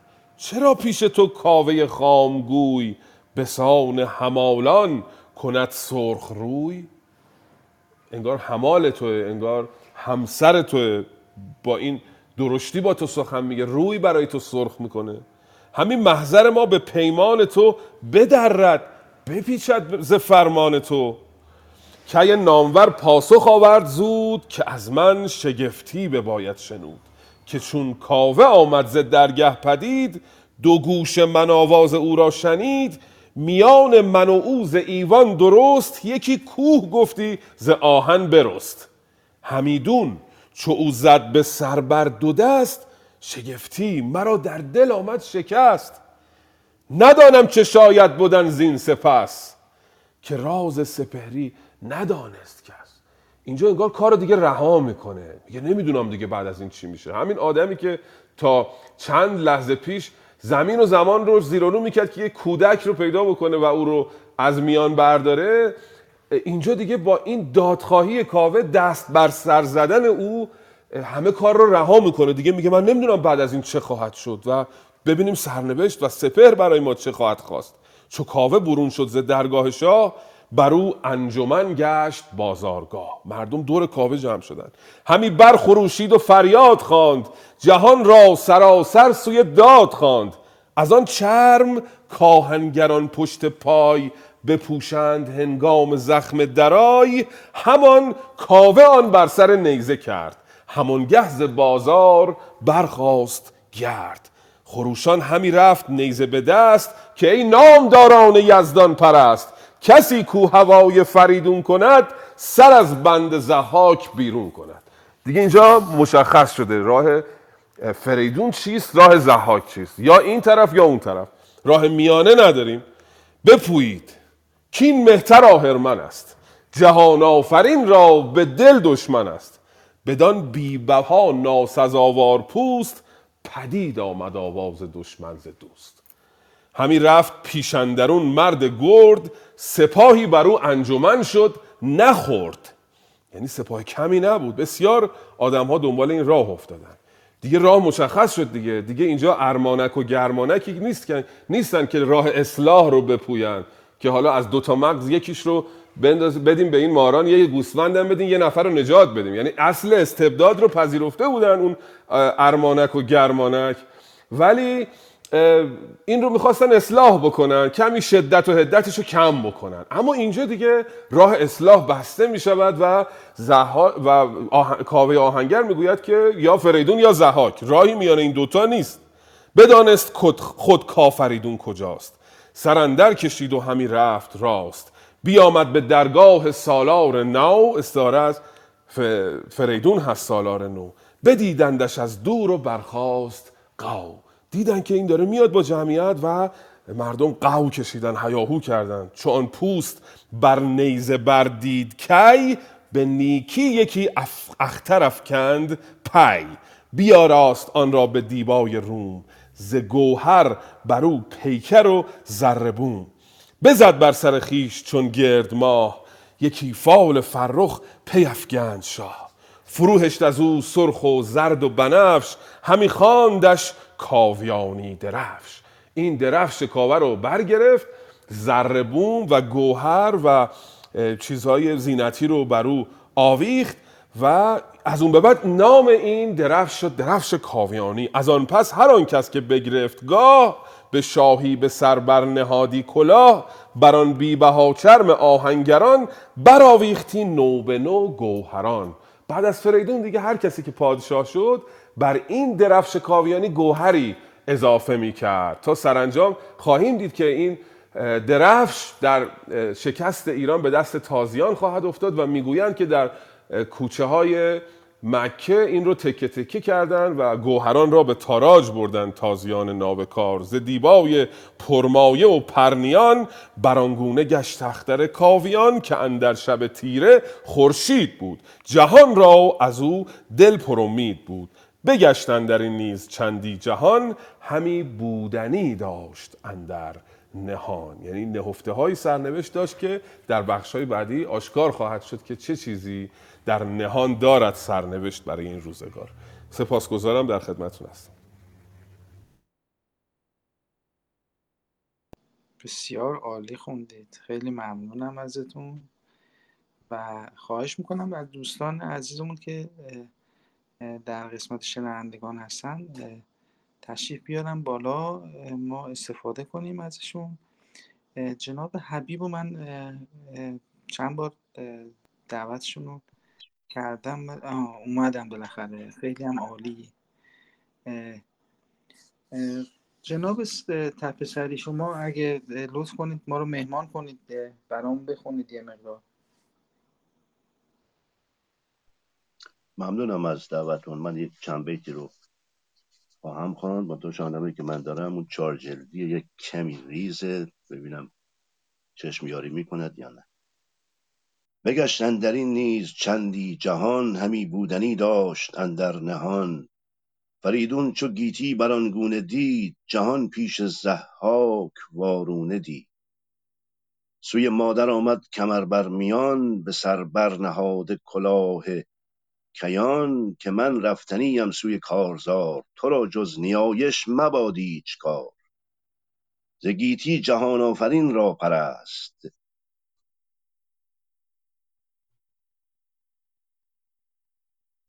ز گیتی جهان آفرین را پرست. بدو زن به هر نیک و نیک و بد پاک دست. فرو ریخت آب از مژه. مادرش همی آفرین خواند بر داورش. به یزدان همی گفت زینهار من سپردم تو را ای جهاندار من. یا دکتر خالقی کسره گذاشتن احتمالا درست هست.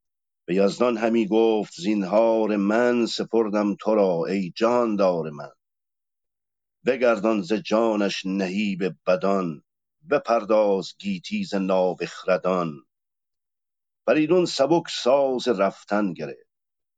سخن را ز هر کس نهفتن گرفت. برادر دو بودش دو فرخ همال. از او هر دو آزاده مهتر.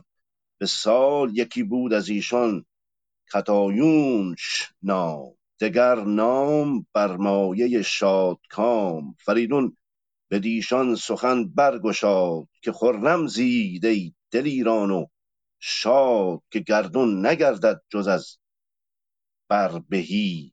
به ما, با به ما بازگردد کلاه مهی. ترجیح میدم که دوستان ادامه بدن. ببخشید. خیلی هم عالی. جناب آرشام شما می‌تونید برامون ادامهش رو بفرمایید بخونید. سلام خدمت اساتید و دوستان. حقیقتش من الان محل کارم هم هستم. فقط گوش میدم اگه اشکال نداشته باشه. فعلا هر موقع یه سوال داشتم اگر که بله اشکال بله. نداره بپرسم. شاید فرصت خوبی من راهنمایی کنه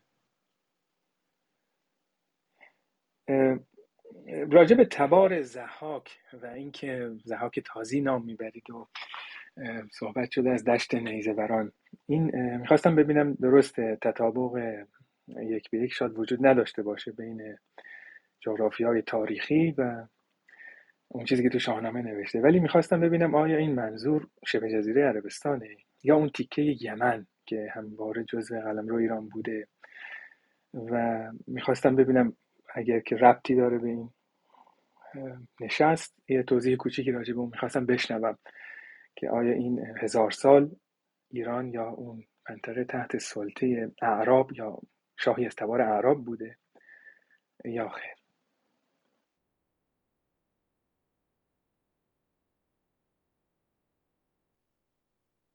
بله من واقعیتش حالا اساتید میفرمایند ولی ما حالا در ادامه می‌بینیم که این شخص مرکزش در بیت المقدس بود. یعنی همین فلسطینی که الان یعنی به سرش دعواست. این این زحاک در فلسطین بوده. حالا دوستان عزیزم اساتید می‌تونن سجاد جان شما مطلبی دارید بفرمایید. سپاس از تو امید. ممکنه که توی استاد فریدون جنیدی و بعضی دیگه میگن که زحاک می‌تونه نماد ساستار بابلیان باشه بر ایران به مدت حالا هزار سال می‌تونه نمادین باشه. ده نسل شاید اگه حساب کنیم کمتر از هزار سال بشه. ولی می‌تونه نماد بابلیان باشه.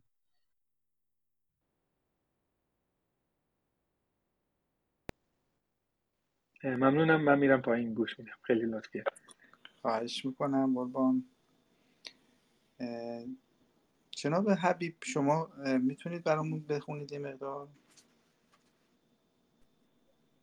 عرض سلام و وقت بخیر دارم خدمت بزرگواران.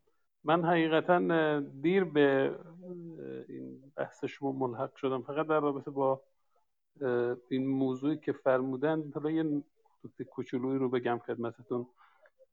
به گمان من این سمبل هایی که در شاهنامه استفاده شده بیشتر سمبلن و به اعتقاد من حالا با تعمق و تدبری که در بحث شاهنامه داشتم تا حدودی به این نتیجه رسیدم که کلیت شاهنامه اون رهایی از دست دیوه. حالا شما در مصنوی معنوی میاد می‌بینید این سمبل ها به صورت حیوانات به صورت شاه و پادشاه به صورت سمبل های دیگه نشون داده شدن. ولی اون مبارزه با دیو اون مبارزه با پلشتی ها مبارزه با زشتی ها در شاهنامه در شکل اسطوره ها در شکل خدمت شما عرض شود که مسائل تاریخی بیان شده که همه اون خواسته به ما در رابطه با این درون خودمون و این چیزی که وجود ما رو در بر گرفته و اون نفس و اون زهاق و اون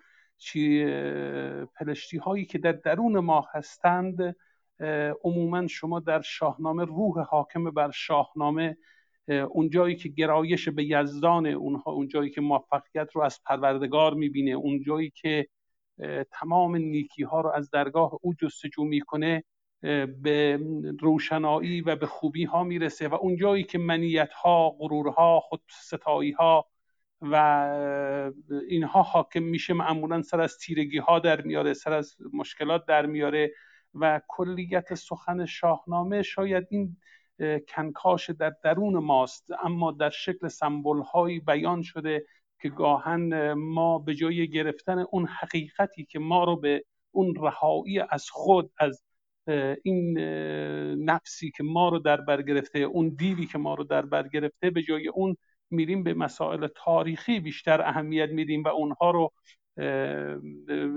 بولد می‌کنیم و برجسته می‌کنیم. در صورتی که نگاه به شاهنامه در کلیتش مخالف کینه مخالف غرور مخالف خودستایی و اینها بیشتر سمبل هستن استفاده شده مانند سایر کتاب عرفانی جهان که از سمبل های دیگری استفاده کردن. عذرخواهی می‌کنم از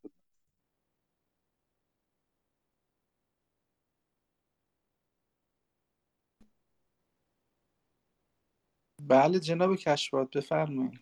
البته درود میفرستم و مخالفت خودم رو به شدیدتر وجهی با فرماشات این مرد بزرگوار ابراز می‌کنم. البته جای سخنش اینجا نیست ولی در شاهنامه هیچ گونه حتی به تعریض ما چیزی به اسم عرفان مشاهده نمی کنیم اصلا جای استوره و عرفان جایی در استوره نداره دست کم در شاهنامه نداره و آنچه که ما از شاهنامه دریافت می‌کنیم آن چیزی است که میان این دو جلد مقوای شاهنامه وجود داره. نه چیزی رو می‌تونیم از بیرون بر او تحمیل بکنیم.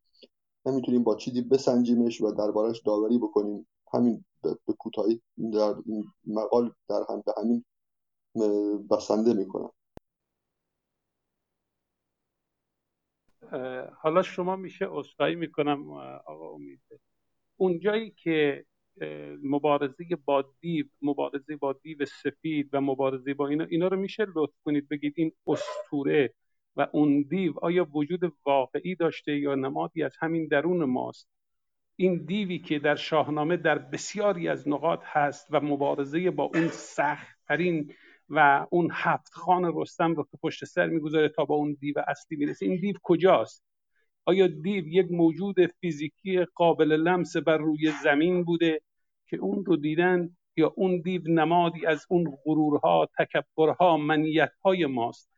اصلا و ابدا شما نمی‌تونید برای بسیاری از سمبل هایی که در شاهنامه استفاده شده یک نمونه خارجی پیدا کنید. اینجاست که آدم وقتی که غور می‌کنه و اون پیدا می‌کنه متوجه میشه که این اسطوره هایی که استفاده شدن بسیاری از اونها اصلا شکل واقعی ندارن که اون اگر شاهنامه مطلبی رو گفته به خدمت شما عرض می‌کنم که برای تمام تاریخ ما گفته و برای انسان گفته و خطابش به انسان بوده بنابراین بسیاری از سمبل هایی که این مبارزات یا مثلا شما فکر می‌کنید واقعا در همین داستان زحاک اون مارهایی که از دوش اون پادشاه چی میشه درست میشه و مغز جوانان رو می‌خوره آیا این جز سمبولی از اون غرور و اون کسی که می‌خواد فکر و عقیده شما رو در سیطره خودش در بیاره هست؟ آیا شما فکر می‌کنید یک پادشاهی حتما وجود داشته و مار از ماری که از دوش اون پادشاه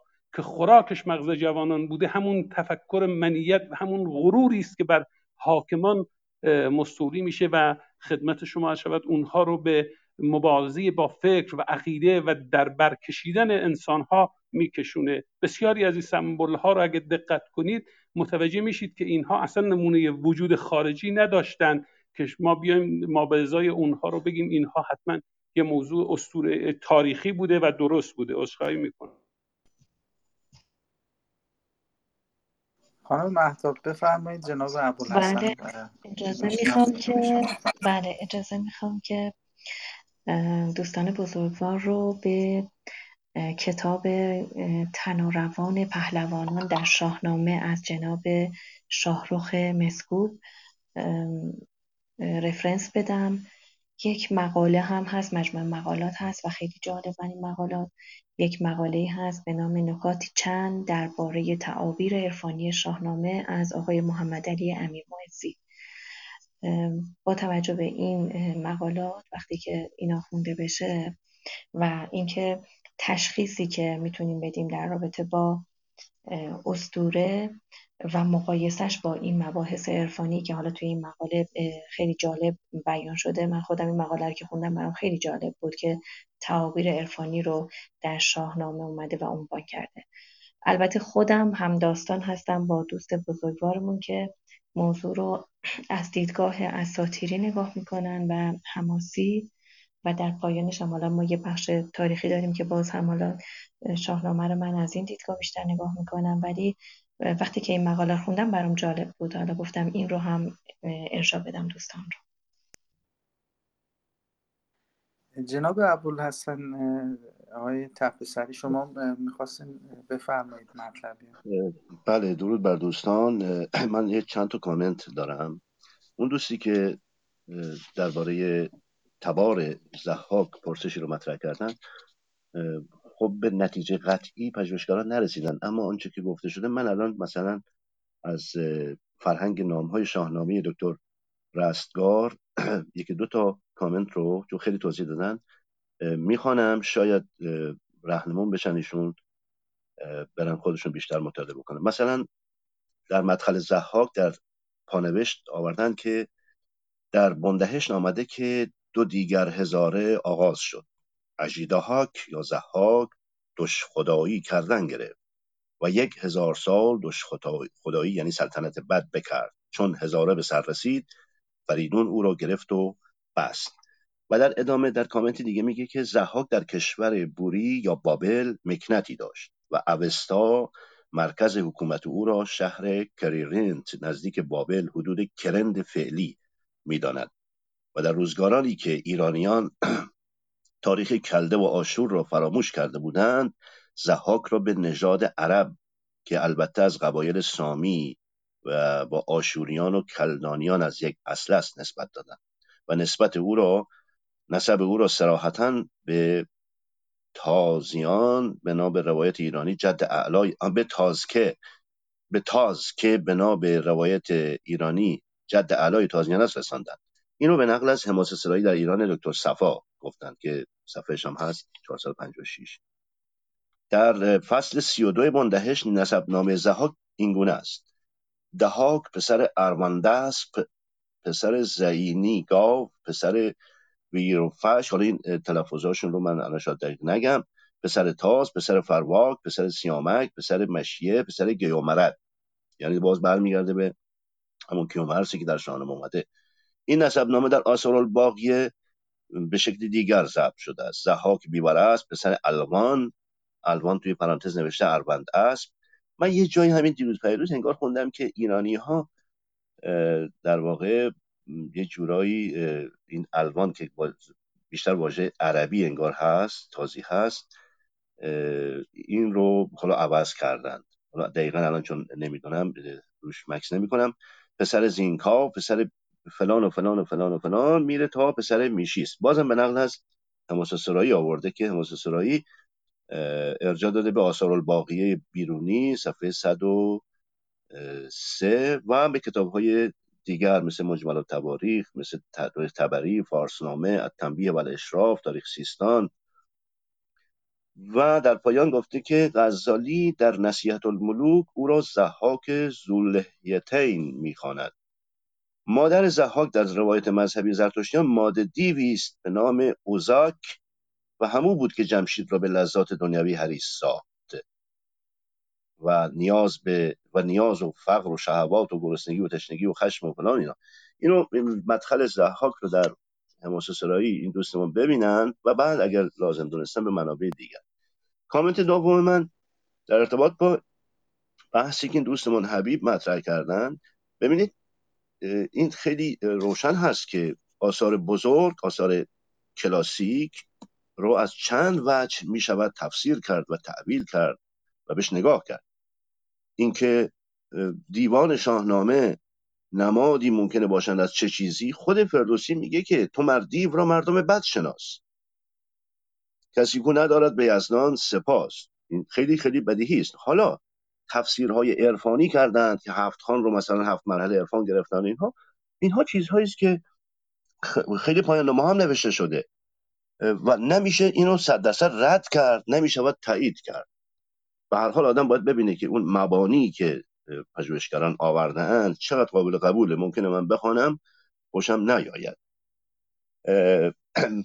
مثلا اگر ما شاهنامه رو از دید زبانی بررسی بکنیم منافاتی با این نداره که یک نفر بیاد از دید نمادشناسی بررسی بکنه. بسته به این داره که ما در چه نشستی چه روی کردی رو پیش گرفتیم. یا اگر یه نفر بخواد منابع تاریخی شاهنامه رو بررسی بکند اشکالی پیش نمیاد که بگیم که هرگز نباید در یک اثر اسطوره‌ای به دنبال منابع تاریخی رفت. چرا نباید رفت؟ چه بسا که بسیاری از جاها و مکانها بعدها روشن بشود.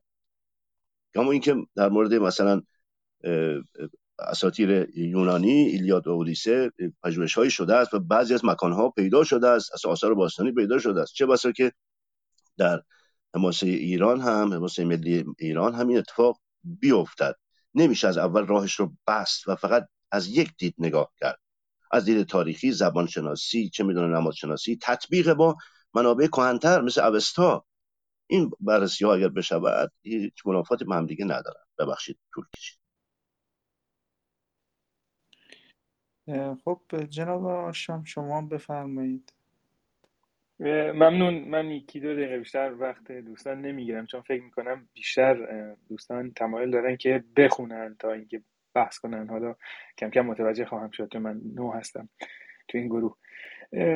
ممنون از جناب تپسری فکر کنم و کشواد عزیز و آقا حبیب.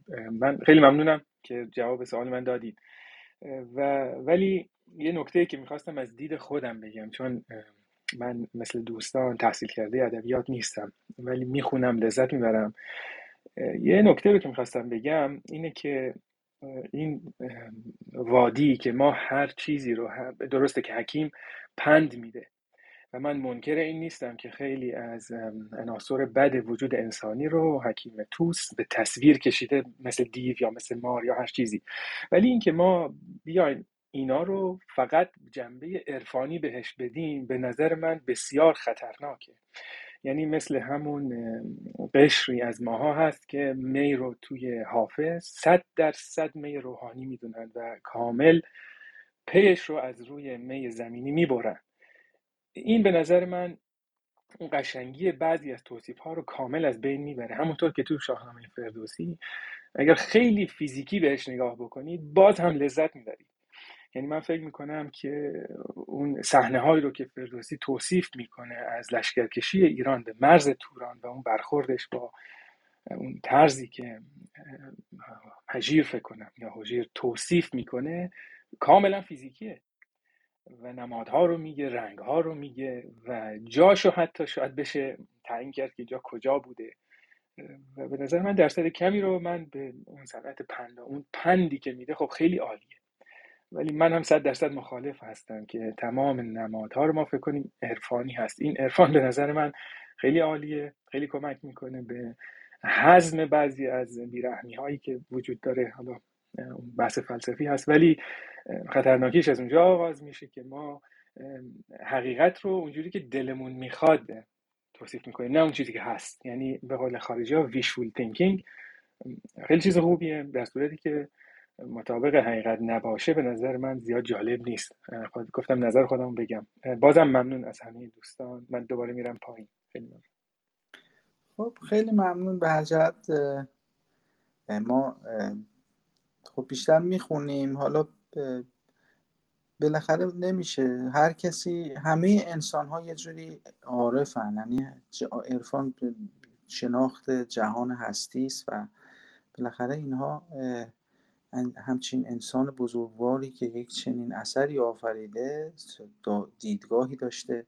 ولی حالا ما بخوام اینا نمیشه. اینا رو حالا به یک اشخاص دیگه ای که اونا کلا سلسله مراتب داشتن و خب این همچین آدمی اصلا دنبال این بحثا نبوده. خیلی واضحه که دنبال این بحثا نبوده.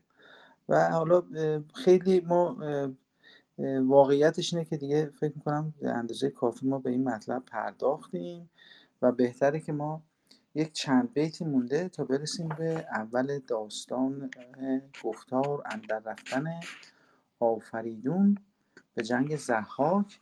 اینو تمامش کنیم که دیگه بذاریم برای برنامه بعدیمون. من نمی‌دونم آقای حبیب نخوندن. اگه دوست دارم برامون یه مقدار بخونن که بفرماین در غیر صورت که حالا یه فکر دیگه می‌کنیم.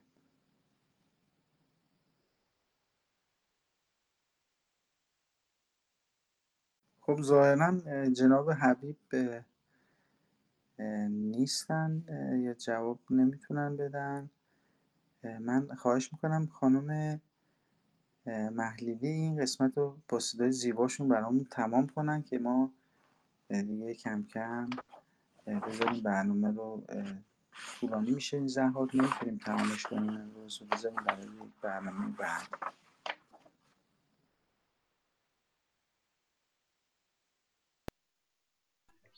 اگر محبت کنید شماره بیت رو به من بگید ممنون میشم. بله از خالقی 255 فکر کنم. از 255 هم خوندیم.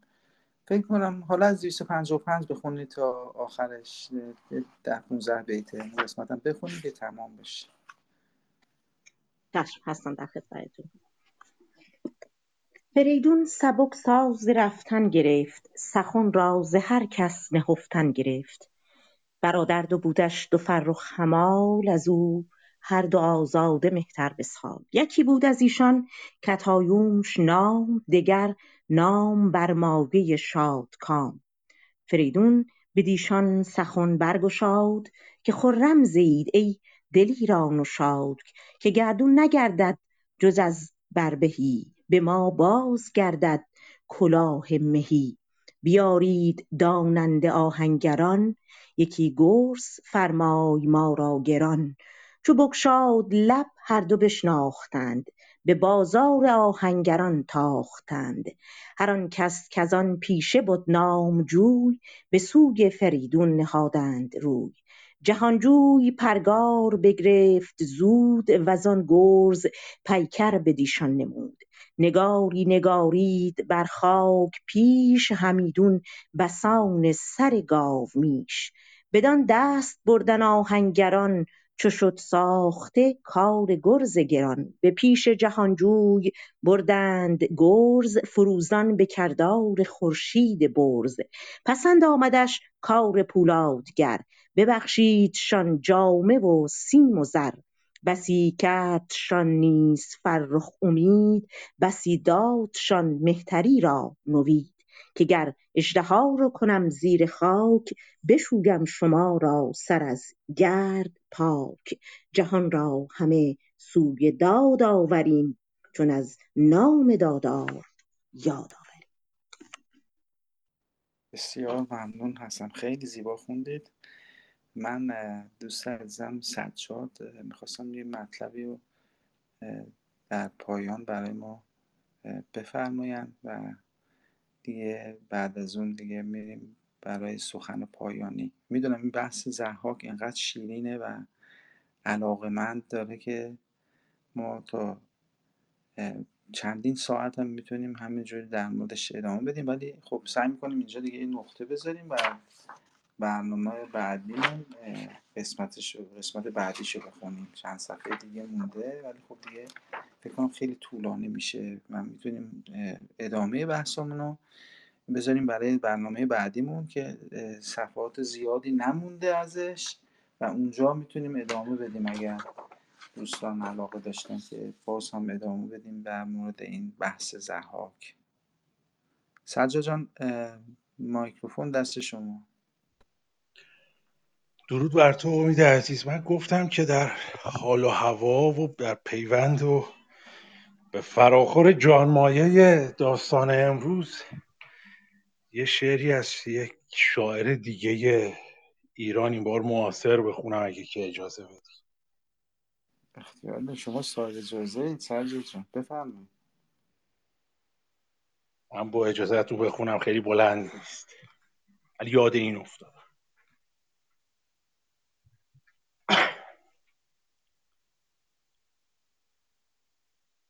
بر سر ما سایه اهریمن است.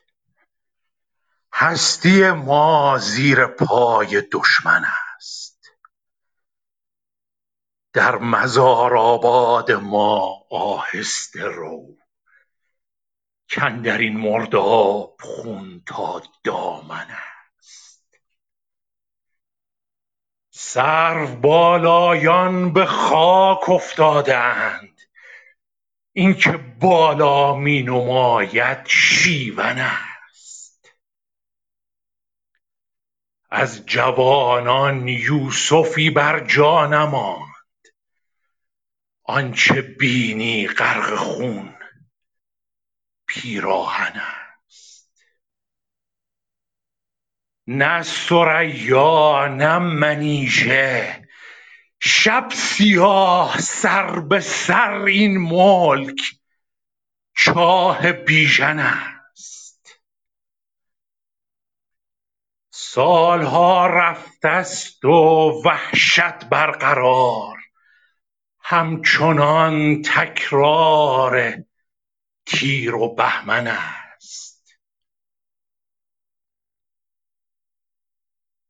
در افقها چهره ای می پرورد ماه رخساری که پشت توسن است.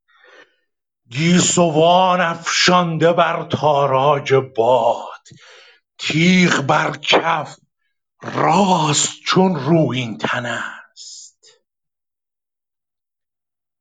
زانکه این آزرده جانان قرنهاست طوق خون آلودشان. بر گردن است آه این آفرینان سالهاست روحشان در محبسی. بی روزن است پای دیوار اسارت. بسته نای رخت تاریک عزاشان بر تن صبرشان روزی به پایان می رسد پیش من این نکته روز روشن است. گرچه اینک نام این نازک دلان لاله و نسرین و ناز و سوسن است. باش تا گرد آفریدی برجهد. تا ببینی زن نه آتش. آهن است. ناخن رنگین او مشت درشت. اطلس زرتارش اینک جوشن است. دست در شمشیر آرد ناگزیر. آنکه دستش خون چکان از سوزن است. بگسلد زنجیرها تا بنگری. تیغ این شورافکنان شیرافگن است. بر افقها چشم دارم هر سحر. تا چه زاید صبح؟ شب آبستن است. من ز مردان ناامیدم. بی گمان کاوه آینده ایران زن است. سپاس از که وقت دادی. درود بر تو با این شعر زیبا. خیلی لذت بردم. واقعا که درست میگه.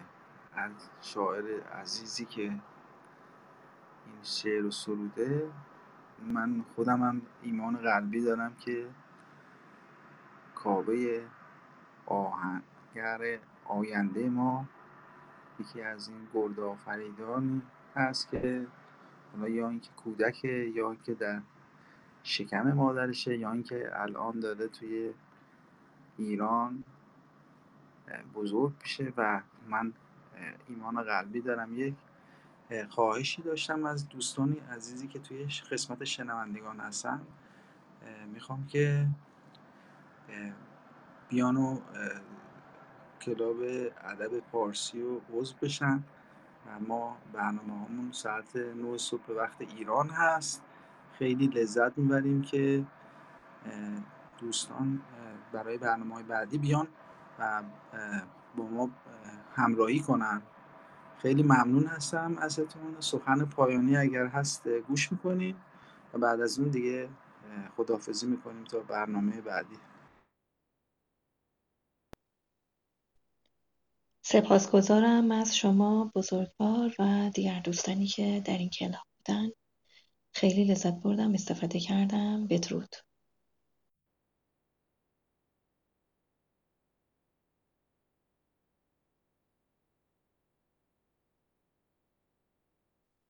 جناب ملکی شما صحبت پایانی ندارید؟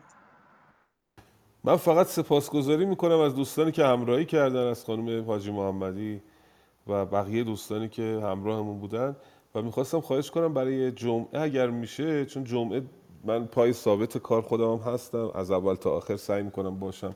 یک برنامه از پیش تعیین بکنید از شب قبلش ممنون میشم که برنامه ریزی کنیم بازم سپاسگزارم. روز خوبی داشته باشن ایرانیا و دوستانی که اون ور کره زمینم هستن شب خوبی داشته باشن. بدرود. بدرود با اجازهتون درود میفرستم خدمت شما همه اساتید. من خیلی استفاده کردم خیلی لذت بردم. می‌خواستم خواهش کنم برنامه هاتون رو لطفا اعلام بکنین چون که من در جریان نبودم و می‌خواستم ببینم چه روزایی هست که با آمادگی بیشتری در خدمتتون باشم شرکت بکنم استفاده بکنم خیلی ممنون.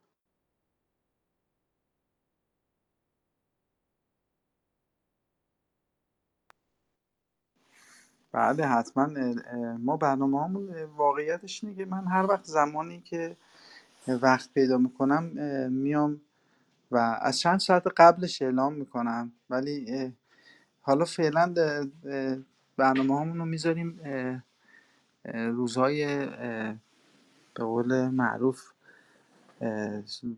به روزهای ایران بخوایم حساب کنیم غیر از روزهای شنبه و یک شنبه برنامه هامون هست فعلا. چند شب متوالی می‌خوایم بخونیم که به یه جای خودمون رو برسونیم. ولی در کل ما سه روز در هفته سعی می‌کنیم برنامه داشته باشیم. حالا حتما اه، شاهنامه نمی‌خونیم. برنامه داریم که نظامی بخونیم هفت پیکر بخونیم و خود حالا چیزی که تو ذهنمه می‌خواستیم یه مقدارم کلیل و دمنه بخونیم. ولی خب برنامه هامون رو اعلام می‌کنیم.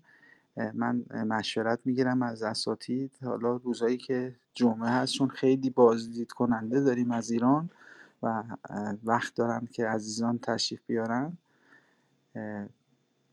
ما اون یه برنامه ویژه می‌ذاریم روزای اه، مناسب حالا در خور کلاس باشه و, دوستان بهره ببرن. من یه گلگی دارم از جناب فردین که نمیان بخونن بالا. اون پایین تو قسمت شنوندگان میمونن و امیدوارم که دفعه بعد تشریف بیارن و همراهی کنن با ما.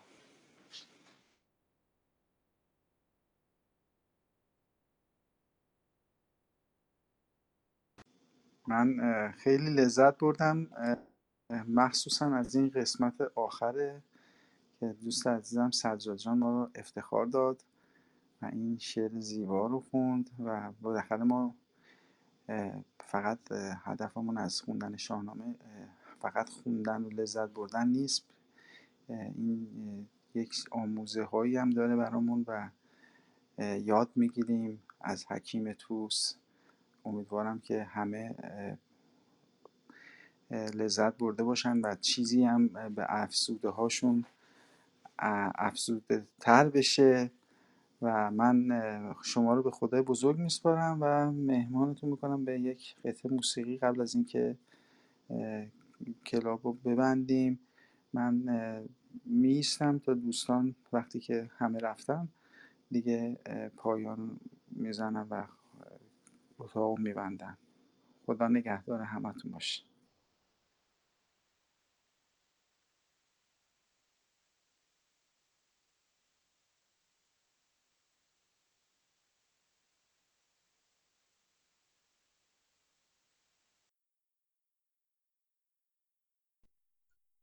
درود بر تو همین امید جان بدرود به همگی.